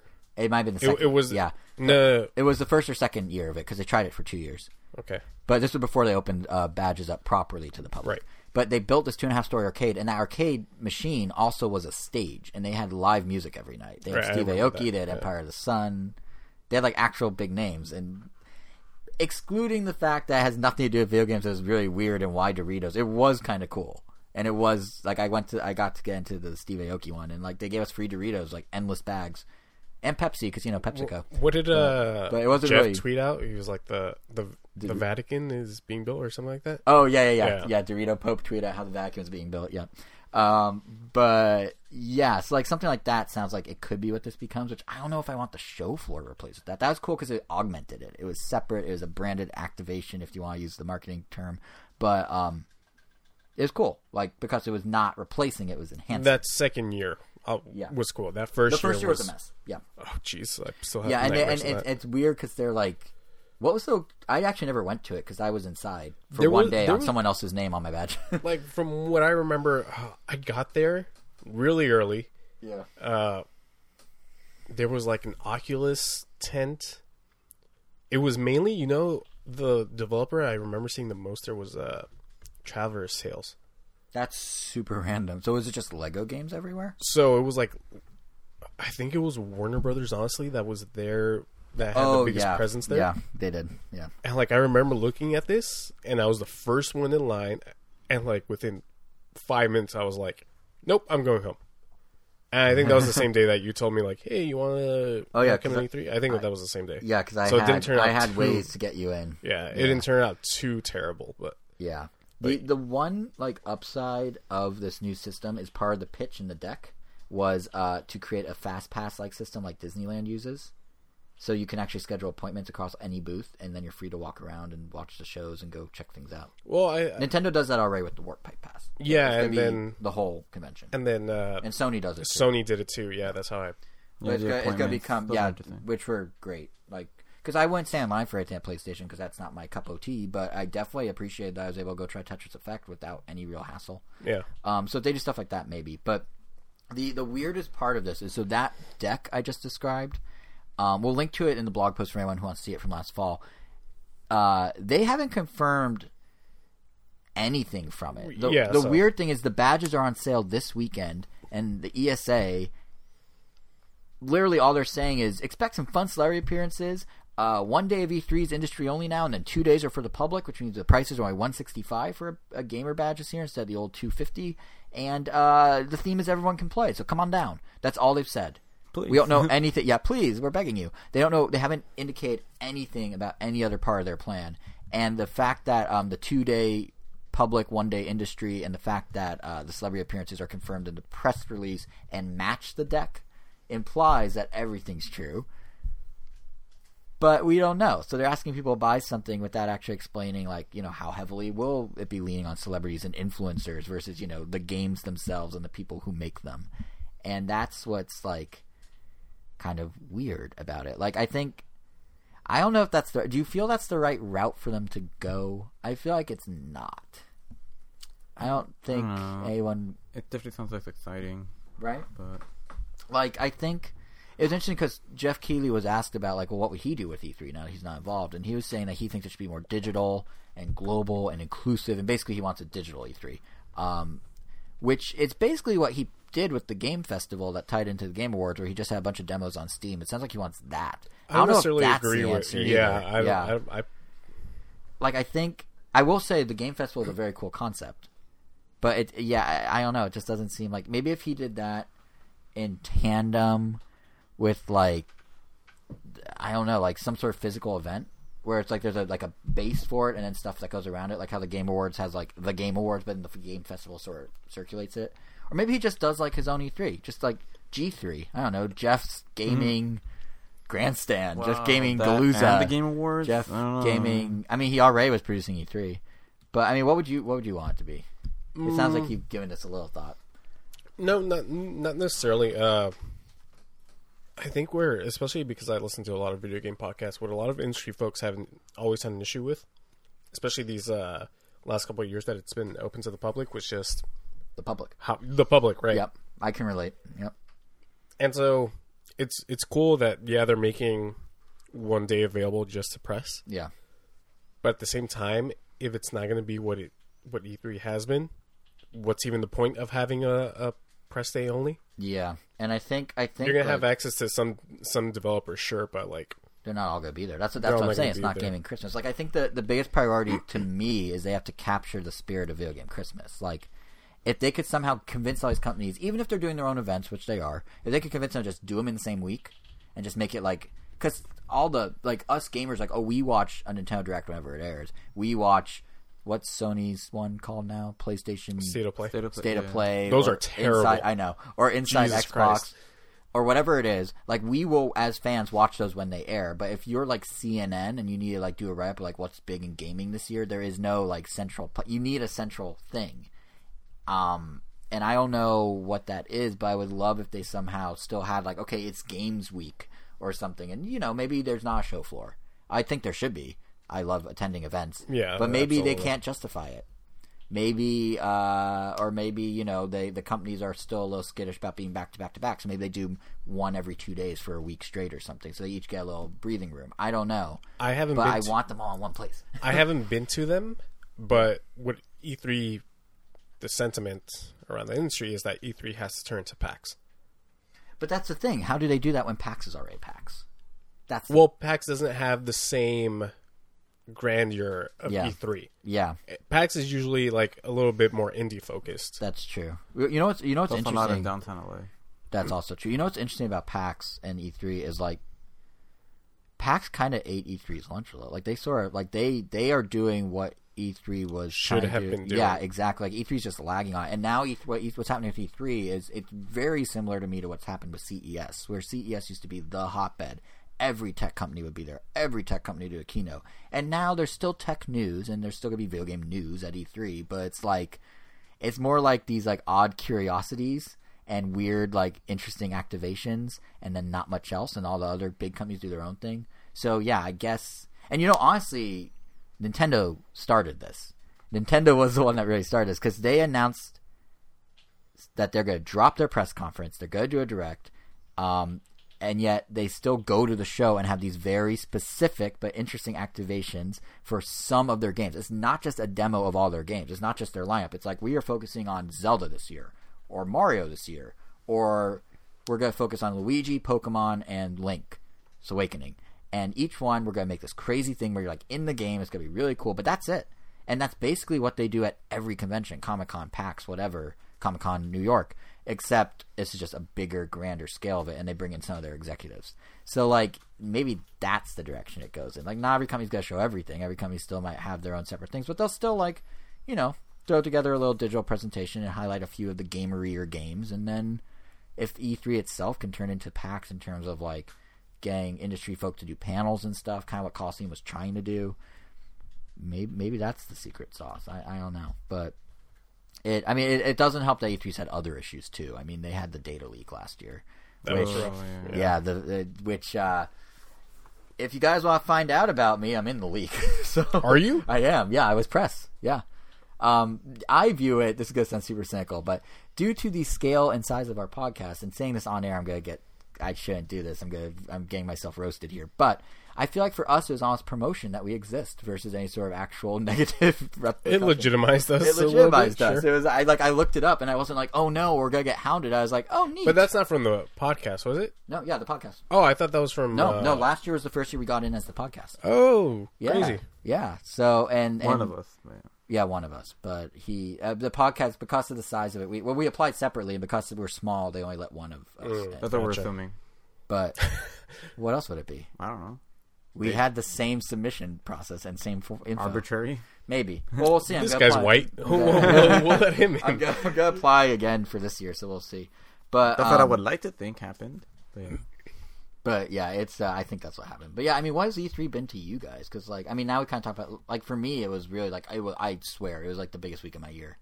Yeah, absolutely. I especially when I got G4 every year. Oh man, the E3 coverage was I remember I used to work at a supermarket when the first year that I actually had a job, I was bummed out that I wasn't going to be seeing all the coverage, and I missed I was working during one of the PlayStation conferences. Mm-hmm. I remember my buddy Matthew, who we talk about a lot on the show.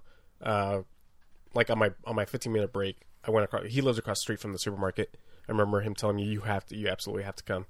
Yeah. And that was the year where they finally re-revealed Versus 13, which turned into Final Fantasy 15. Yeah.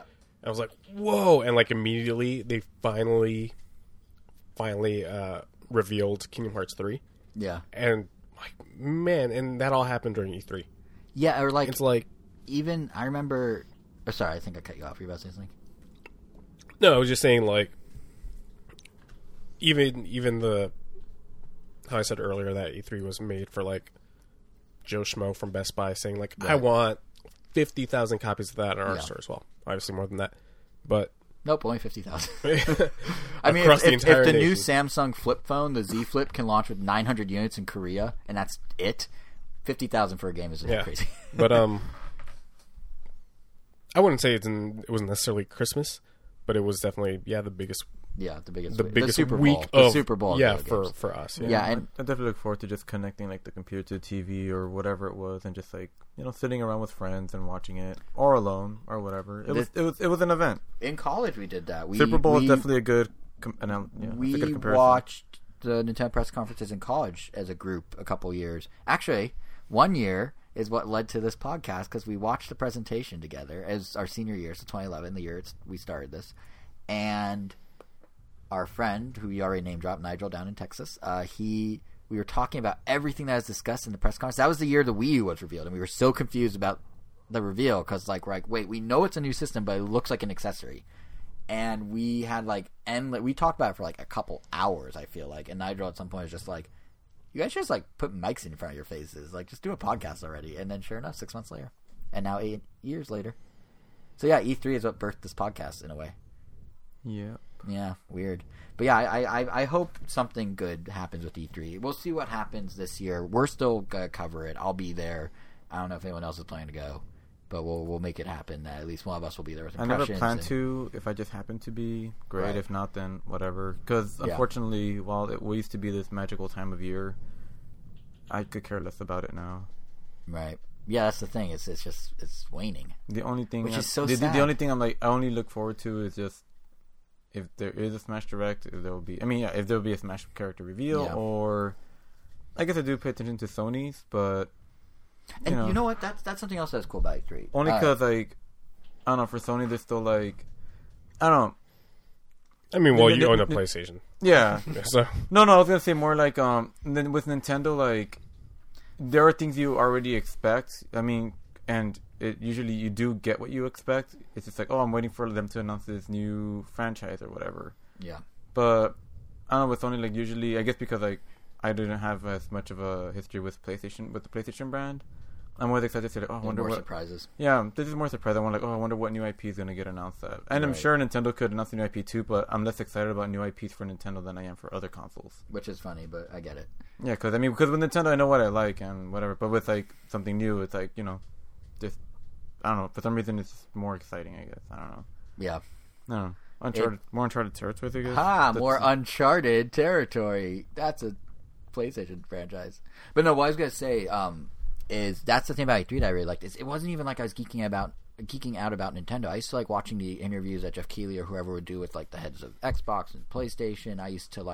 I went to Microsoft's press conference last year. I mean, it was on your ticket, Angel, but I went because I was like, ooh, I just like the industry. I just like seeing all the commotion and like learning what's going on and seeing all the cool stuff people are making and being part of all that. So like the year that Sony did Shenmue 3 and The Last Guardian and Final Fantasy. Yeah.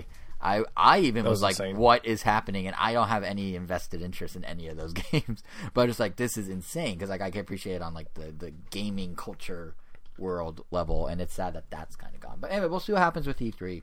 It's still, it's still brewing, this whole thing, but it is a bummer that Jeff Keighley, who is the public face of gaming, basically, like the Washington Post covered that he wasn't going to E3.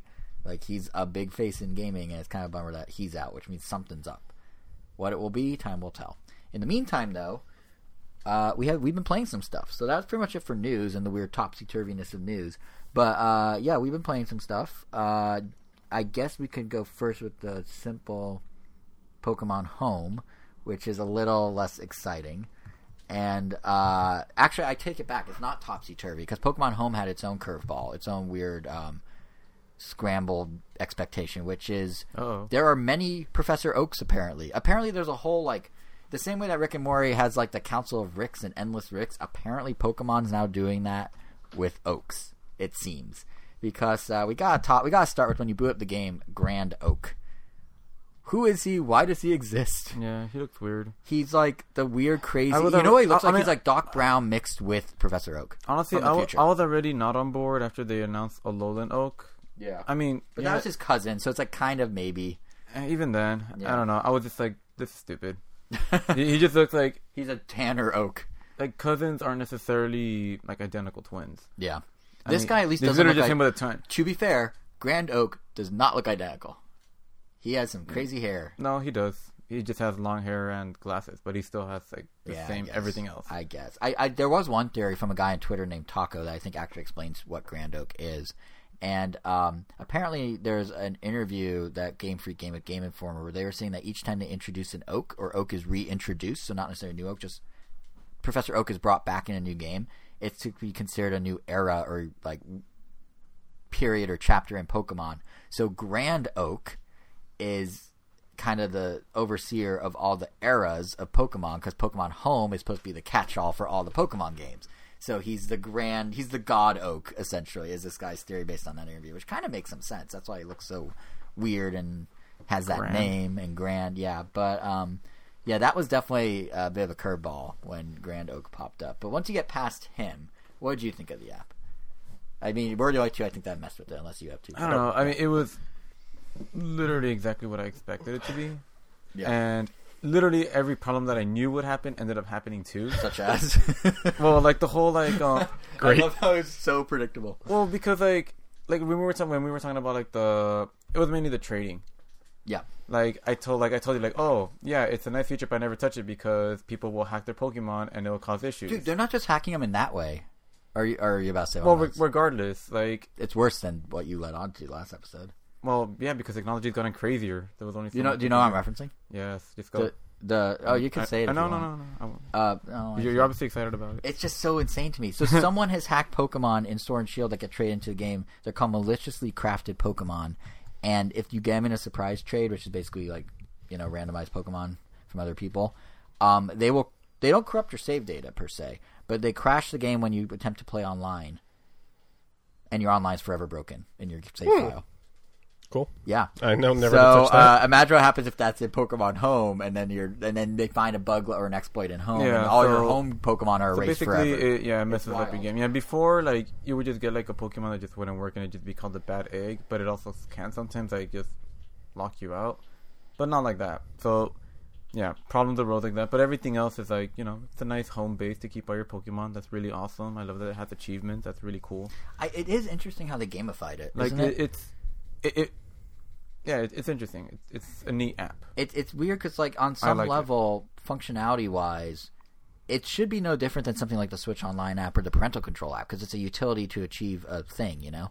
But it's actually, presentation-wise, and with the achievements, more of like a game, which is kind of like, it has background music, it has Grand Oak in his dialogue, like it also feels like heavier than it needs to be, because it is like it's a utility skinned as a game.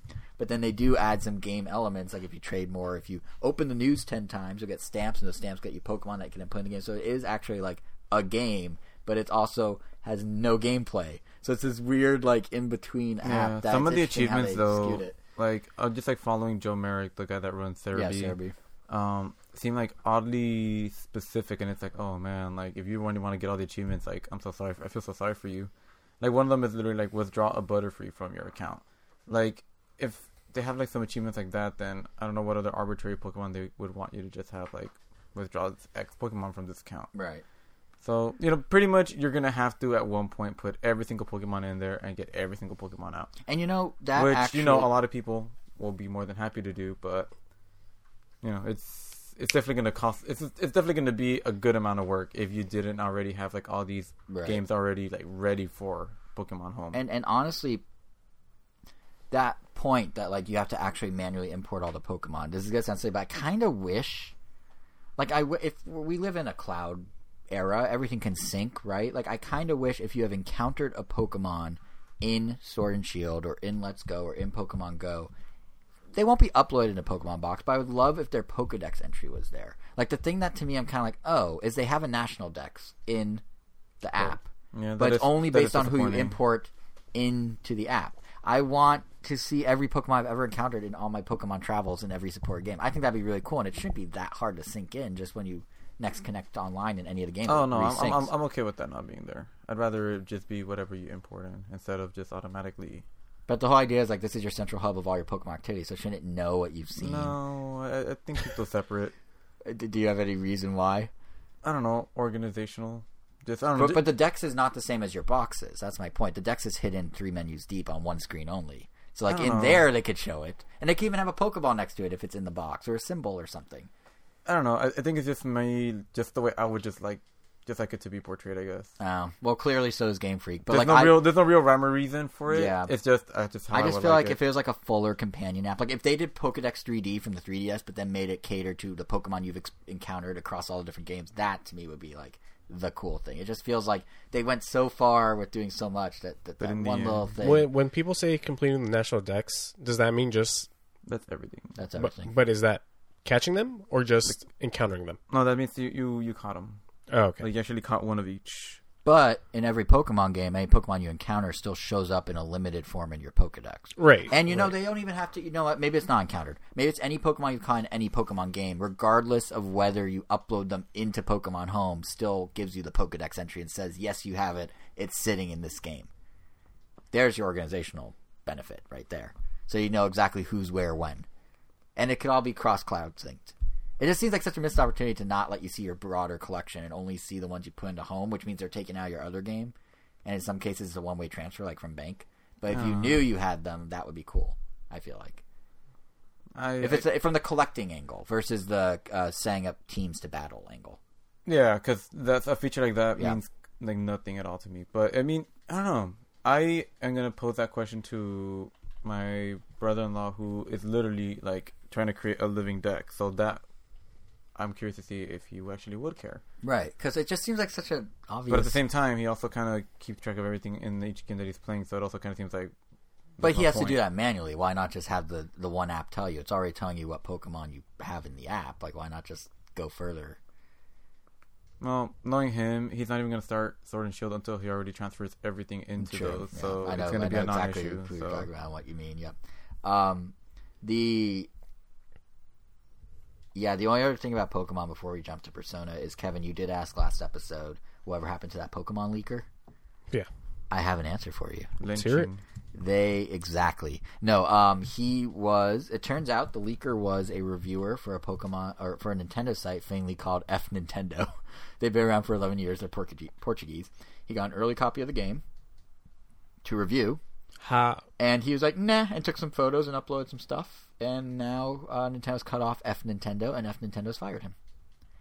And, like, I don't, like, how big of a jerk you have to be to want to do something like that? Like, I don't just mean from the perspective of it ruining the devs and Nintendo's own, like, vision of how they're going to introduce these Pokemon, but I mean, like, to be in a position where Nintendo is giving you access to these games early, and you have a relationship with the company you love to cover that you have a whole website for, and then you just kind of, like, so many people pine to be able to do, like, want to be able to do that. Like, I have been fortunate enough at one point in time to have been able to do that, and I just can't imagine being like, thanks, Nintendo, time to screw you over. Like, I just can't. How long had he been employed? I'm not sure. But I think it was long enough to gain the trust of the site, at least. It wasn't 11 years, like, the site's relationship with Nintendo, but I can't imagine, like, doing that. Like, you're in a very privileged spot to have that opportunity. Some people just want to watch the world burn. Yeah, I guess so. But, yeah, I was like, that's dumb. Yeah. And, one other thing. To keep in line with our Scrambled Expectations theme, there's one random thing about Pokemon Home we haven't talked about. Oh. In the APK, which is the Google Play file of Pokemon Home, is a random animated GIF. Have you guys seen this? Yeah. Angel? No. I'm bringing it up on my computer right now. Who wants to try and describe why this exists? This is in the file of Pokemon Home, officially issued by Nintendo and Game Freak and Pokemon Company. Oh. Anyone want to take a stab at describing this? I'd rather not. I mean, it looks like a mom trying to dance and she accidentally bumped her kid. I mean, yeah, she's doing like a two-piece something, and yep, she's sort of shimmying.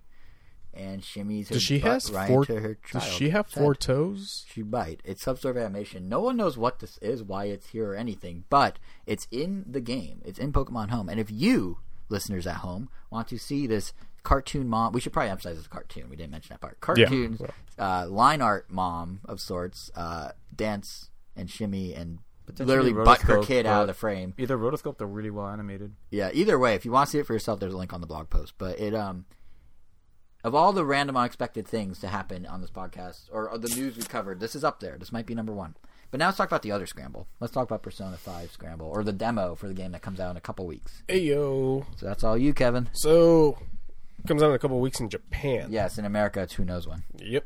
Yeah, so Persona 5 Scramble, for those who don't know, it's an action game co-developed by Omega Force, the guys behind the Dynasty Warrior games, and the Persona Studio.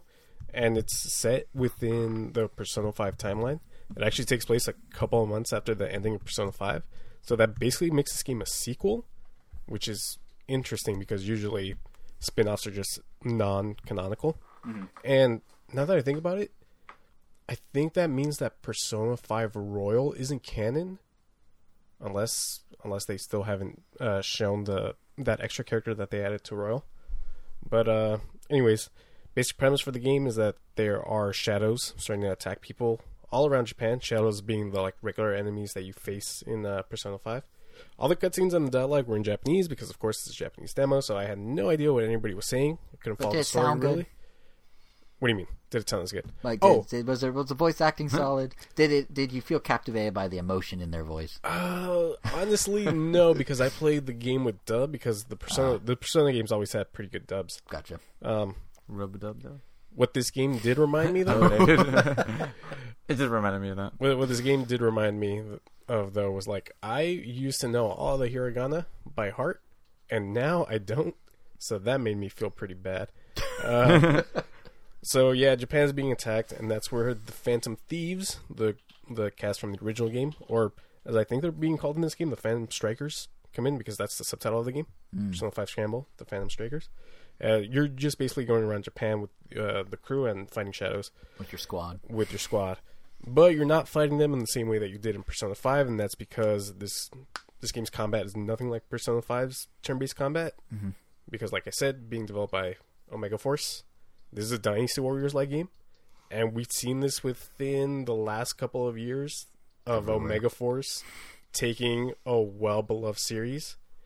And then they mix it with their gameplay that they've been doing for years.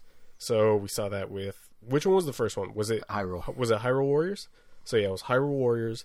Then they did Fire Emblem Warriors, Dragon Quest. Oh, you're right, Dragon Quest with Dragon Quest Heroes, and then Fire Emblem Warriors, and then there was a sequel. To, I think that's the only one that's gotten a sequel so far. I very much feel like Omega is the type of studio that could do the perfect, like, hi, I'm Troy McClure. You may remember me from such things as Hyrule Warriors, Fire Emblem Warriors, Dragon Quest Warriors. So they also did. So those are specifically. I mean, I don't know if Gundam, but I know the Gundam ones weren't received so well. Yeah, no, they were not. I'm not a Dynasty Warriors guy, and I didn't play any of those other crossover games. But I knew those, unlike the Gundam ones, those are at least positively received. Yeah. So, like, knowing that, I knew the gameplay was going to be, I guess, competent enough for me to see it to the end credits. But after finally playing the demo, I think I'm actually going to be having a lot more fun than I thought it would. Because they're integrating Persona 5's mechanics strangely, like, well. And it fits, like, this action type gameplay. That right. That. So what's that look like? Like the animation? So similar to like a Dynasty Warriors or Fire Emblem Heroes, Hyrule Warriors, you're clearing out like just tons and tons of enemies using just a simple attack button. You're doing these basic 3-4 button combos. Sometimes a combo will actually bring out your persona to do damage to the enemies around. In Persona 5, you have, and like in Smash Ultimate, Joker has his knife and he also has his gun, and you do get to use his gun. It's not like a third person shooter, so it's nothing too crazy. You're basically locking onto basically a projectile.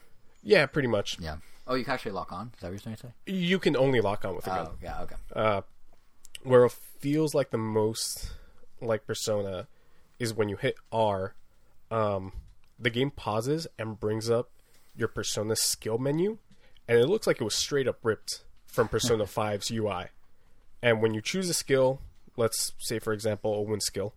Garu? I think it's called Garu. Nope. I like these random interjections. You get this little AoE ring in front of you that'll show you not just what enemies you're going to be hitting with that skill, but which enemies are weak to that skill. And when you do hit an enemy that's weak to a skill, they'll fall to the ground dazed, and then a little button prompt comes up. You hit that button, and you're doing an all-out attack. So all-out attacks are, for those that didn't play Persona 5, is Joker's Smash. Joker's Final Smash. Oh, okay. The little... Yeah. What do you... The really slick Q-town. Yeah. So it's actually... I'm guessing in the actual game, you're not shooting stars out of their throat. Or, I mean, stars don't fly out of their throat. I think it's supposed to be like... So in Persona 5, it's like blood. It's like... Yeah, because in Smash Brothers... It's stars, really? Yeah. Oh, I've never noticed that. Did it not too violent? I guess, It's a T for teen game, not an M for mature game. Yeah, so your party rushes that one enemy from wherever they're at, and they do that all-out attack, but it doesn't look as nearly as cool as the ones done in Persona 5 proper or Ultimate. It's just like the characters rushing that enemy and just flying by the screen. Is the game less stylish in general? So you're getting a little ahead of me. Sorry. But with those all-out attacks, you're also clearing any enemies that enemy that you knock down. Mm-hmm. So that's a little bit smart. They do have this meter that's called the Showtime meter, and that's this game's equivalent of the all-out attack. Wasn't that the name of the meter in Tokyo Mirage Sessions too? When you were talking about it last episode. Was that? No. Wasn't it? No, it was called like Special Performance. Oh, Special Performance. It's all the same. Yeah, so... Mana. So, all it is. So once you fill that meter, you're pressing... What is it? I think L and R. And that one will actually trigger a small cutscene. And not only do these Showtime attacks clear even more enemies than like a skill or the all-out attack, but they look really, really slick. It's just a small little cutscene. They look really cool. Mm-hmm. You can only really use Jokers in this one, but I've seen a couple of the videos that have been posted around, and they all look so unique. Like, that's where you got a little ahead of me. The style in this game. Mm. This game isn't any less stylish than Persona 5. That is surprising. Yeah, I mean, like, I'm looking at a trailer now, like, damn. Like, I would, if I didn't know any better. That's just Persona 5 to you? A little bit. Like if you didn't know any better? Yeah, yeah. If I didn't know any better, I would think this is Persona 5. Yeah. Like, that's impressive. Because the game, like, I mean, I thought like part of like a cutscene, and like it looks like the production values are still there. Yeah, so I think that has to do because Persona 5, the Persona team is co-developing this. Because I don't know, did Nintendo co-develop? They Hyrule had Warriors input. Like right. They had a producer on it. Right, I think but this one is being those games vary. Like all the Warrior games up to that point, they swapped out some assets and stuff, but it was kind of the same look for all of them. Like they warriored up Zelda characters. They didn't like Zeldify warrior characters. Wait, the dude from Catherine comes out? What? Which guy? The main character? It might be a skin that the main character. Huh.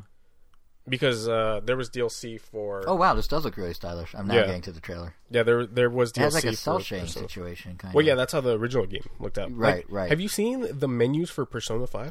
Yeah, those menus are. Yeah. So those menus are amazing, and I kind of feel like they one up themselves in this game because now they're actually like. Angel So Macy lifted his iPad and put it towards his face. No. Oh, you're gonna show it. Oh no, that's the main character. Oh, this is the back of him. Yeah.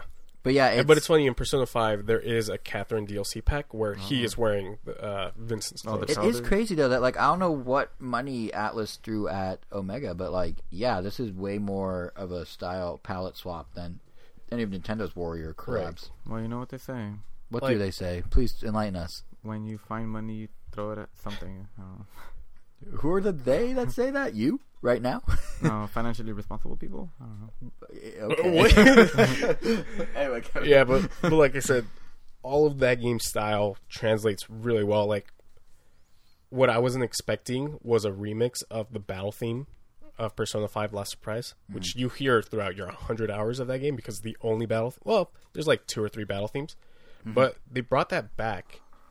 But this time, it has like a hard rock edge to it. And like it pumps you up, and it feels so appropriate for this type of game. Where like if you throw that one into the turn-based battles, I wouldn't be into it at all. Oh sure, yeah. But this is a fast action game, and it looks, oh man, the style that I feel like you could put Persona 5 style and like their cast and everything into any genre, and I'd probably play it, maybe not have fun with it. But you'd appreciate because it honestly the gameplay it could have been crap, right, but the style and the characters would have been enough for me to slog through it. Well, that's what I love about Joker Stage in Smash is it's so stylish, it's so dynamic, and his like windscreen is so stylish. That's just what this game is just like Bleed style. Thankfully that isn't the case where the gameplay is crap. I legitimately had fun with this.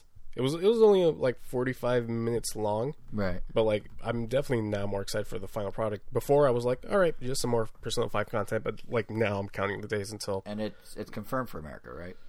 No. Oh. I don't think they said that I think Royal. They copyrighted it for the U.S. Or Royal's. Royal was the one that they confirmed for West, and that's coming out next month. But I think Atlas has been like quiet about this one coming out of the States. I'm checking to see if there's a date. Wikipedia would never lie, right? I use it for everything. It doesn't say. Yeah. I'm pretty sure Alice hasn't said anything about this. I wouldn't be surprised if... in due time. Yeah. There's no way Nintendo wouldn't want them to do it, considering like Joker and Smash and everything they want. Yeah, right. Could be a big grab. Interesting. Yeah, but... so... well, hopefully it comes stateside. You know, that might not be the only Persona game, too. Atlas has been running an interesting survey the last couple weeks over in Japan. Oh, have they? Yes, they did an online survey in Japan a couple weeks ago, and one of the questions was what games would people like to see on the Switch? Specifically, if previous Atlas games which can be played on other hardware without adding additional elements, were ported to the Nintendo Switch, would you want to play them? Select all the titles that apply that you'd like to play on the Switch. And it was everything. Persona 1 through 5, their spin-offs, a couple of the Shin Megami Tenseis, 3 and 4, Catherine, Devil Summoner, a bunch of the Etrian Odysseys. Like, it was a list. Was Demon Souls on that list by any chance? I think it might have been. Okay, cool. I can't remember, to be honest. But I think that's the only one that Atlas published. The interesting thing is, they then said on their Twitter after the survey closed, which was, I guess, a few days ago, that it was the single most... the most feedback the company's ever received on one survey, ever. Oh, wow. So I think I think you're going to be getting some Persona content on Switch besides Scramble. Oh, man. That'd be pretty cool because I want to play more of those games. Oh, yeah. I want to play those Persona games. Yeah. I remember playing... Which was the Persona that was all yellow? Was it 3? Persona 4. 4. It was 4. I remember playing Persona. I somehow ended up... Back when Ramton was... It came out... Wait, when did that come out? Persona 4? Like 2007? At the end of the PS2's life cycle. So 2007, yeah. Yeah, yeah, because I played it senior year of high school. When I was still doing Random Nintendo. Atlas sent, like, as a daily site, Atlas sent me a review copy for PS2. I think I gave it to a friend. But anyway, I played, like, with that friend. We played through a bunch of it. It was really fun. And that one is a lot of people's favorite. For some reason, I never got into it. Never clicked. Like, I finished it, but... Just never click with me. I much prefer... 5 is your jam. Yeah, of the ones that I've played, 1 and 2 are very different. They're more Shin Megami Tensei games than Persona games. But of the ones that I've played, it's probably 5, 3, yeah, so being a close second. You're playing a spin-off of a spin-off of a spin-off. Yes. Yeah. A spin-off of a spin-off. Right. Which sounds silly out loud, but actually a lot of gaming's like that, isn't it? Now that I think about it. Because, like, if you think about Mario... Paper Mario is a spin-off of Mario RPG, which is a spin-off of Mario. Okay, sure. Like, it is like this sort of... Or, like, Four Swords is a spin-off of A Link to the Past, which is a spin-off of the original Zelda. Well, not a spin-off, it's a sequel, but there's a lot of that. Right. Metroid Prime Hunters is a spin-off of Metroid Prime, which is a spin-off of Metroid. Huh. A lot of games do this 3-deep thing. Hmm. Weird. I mean, if we were to get, Persona 4, Persona 5 proper, I guess it would have to be... Would you double dip? Oh man, at this point probably not because I'm a special edition physical copy thing. Like, I'd buy that, but I probably wouldn't, especially considering that next month I'm going to be playing Royal, right. Trying to platinum that. Right. Then, I never platinum 5. Speaking of next month, unless there's any topics I'm forgetting, our next episode will be at the start of next month on March 1st. That pretty much does it for this one, unless I'm missing something. What? Yeah. So our next episode will be on March 1st. Who knows? Maybe we'll have a direct by then or some news with unexpected twists like we've had the last few weeks. I mean, at the very least, we'll be talking about some games. And I think we'll have our takes on the Sonic movie, barring any scheduling snafus I'm not thinking of. So to make sure you don't miss all that, you can subscribe, whatever that may turn into. You can subscribe to us on every podcast app known to man. So we're on Apple Podcasts, we're on Google Podcasts, Stitcher, TuneIn, Pandora, Spotify, YouTube. RamNintendo.com is our channel on there. I feel like I'm forgetting one, but you can ask Alexa for us. You can ask Google for us. We're everywhere. Or you can just follow us on Twitter at RamNintendo. Or you can follow us individually on Twitter. I'm JSR7, Angels Wero, WEIRO_O. Don't wear it out. Kevin is KVN Gomez, and unless I'm thinking of anything else, I don't think so. So Kevin, you know the drill. You have the final word. Watch Parasite.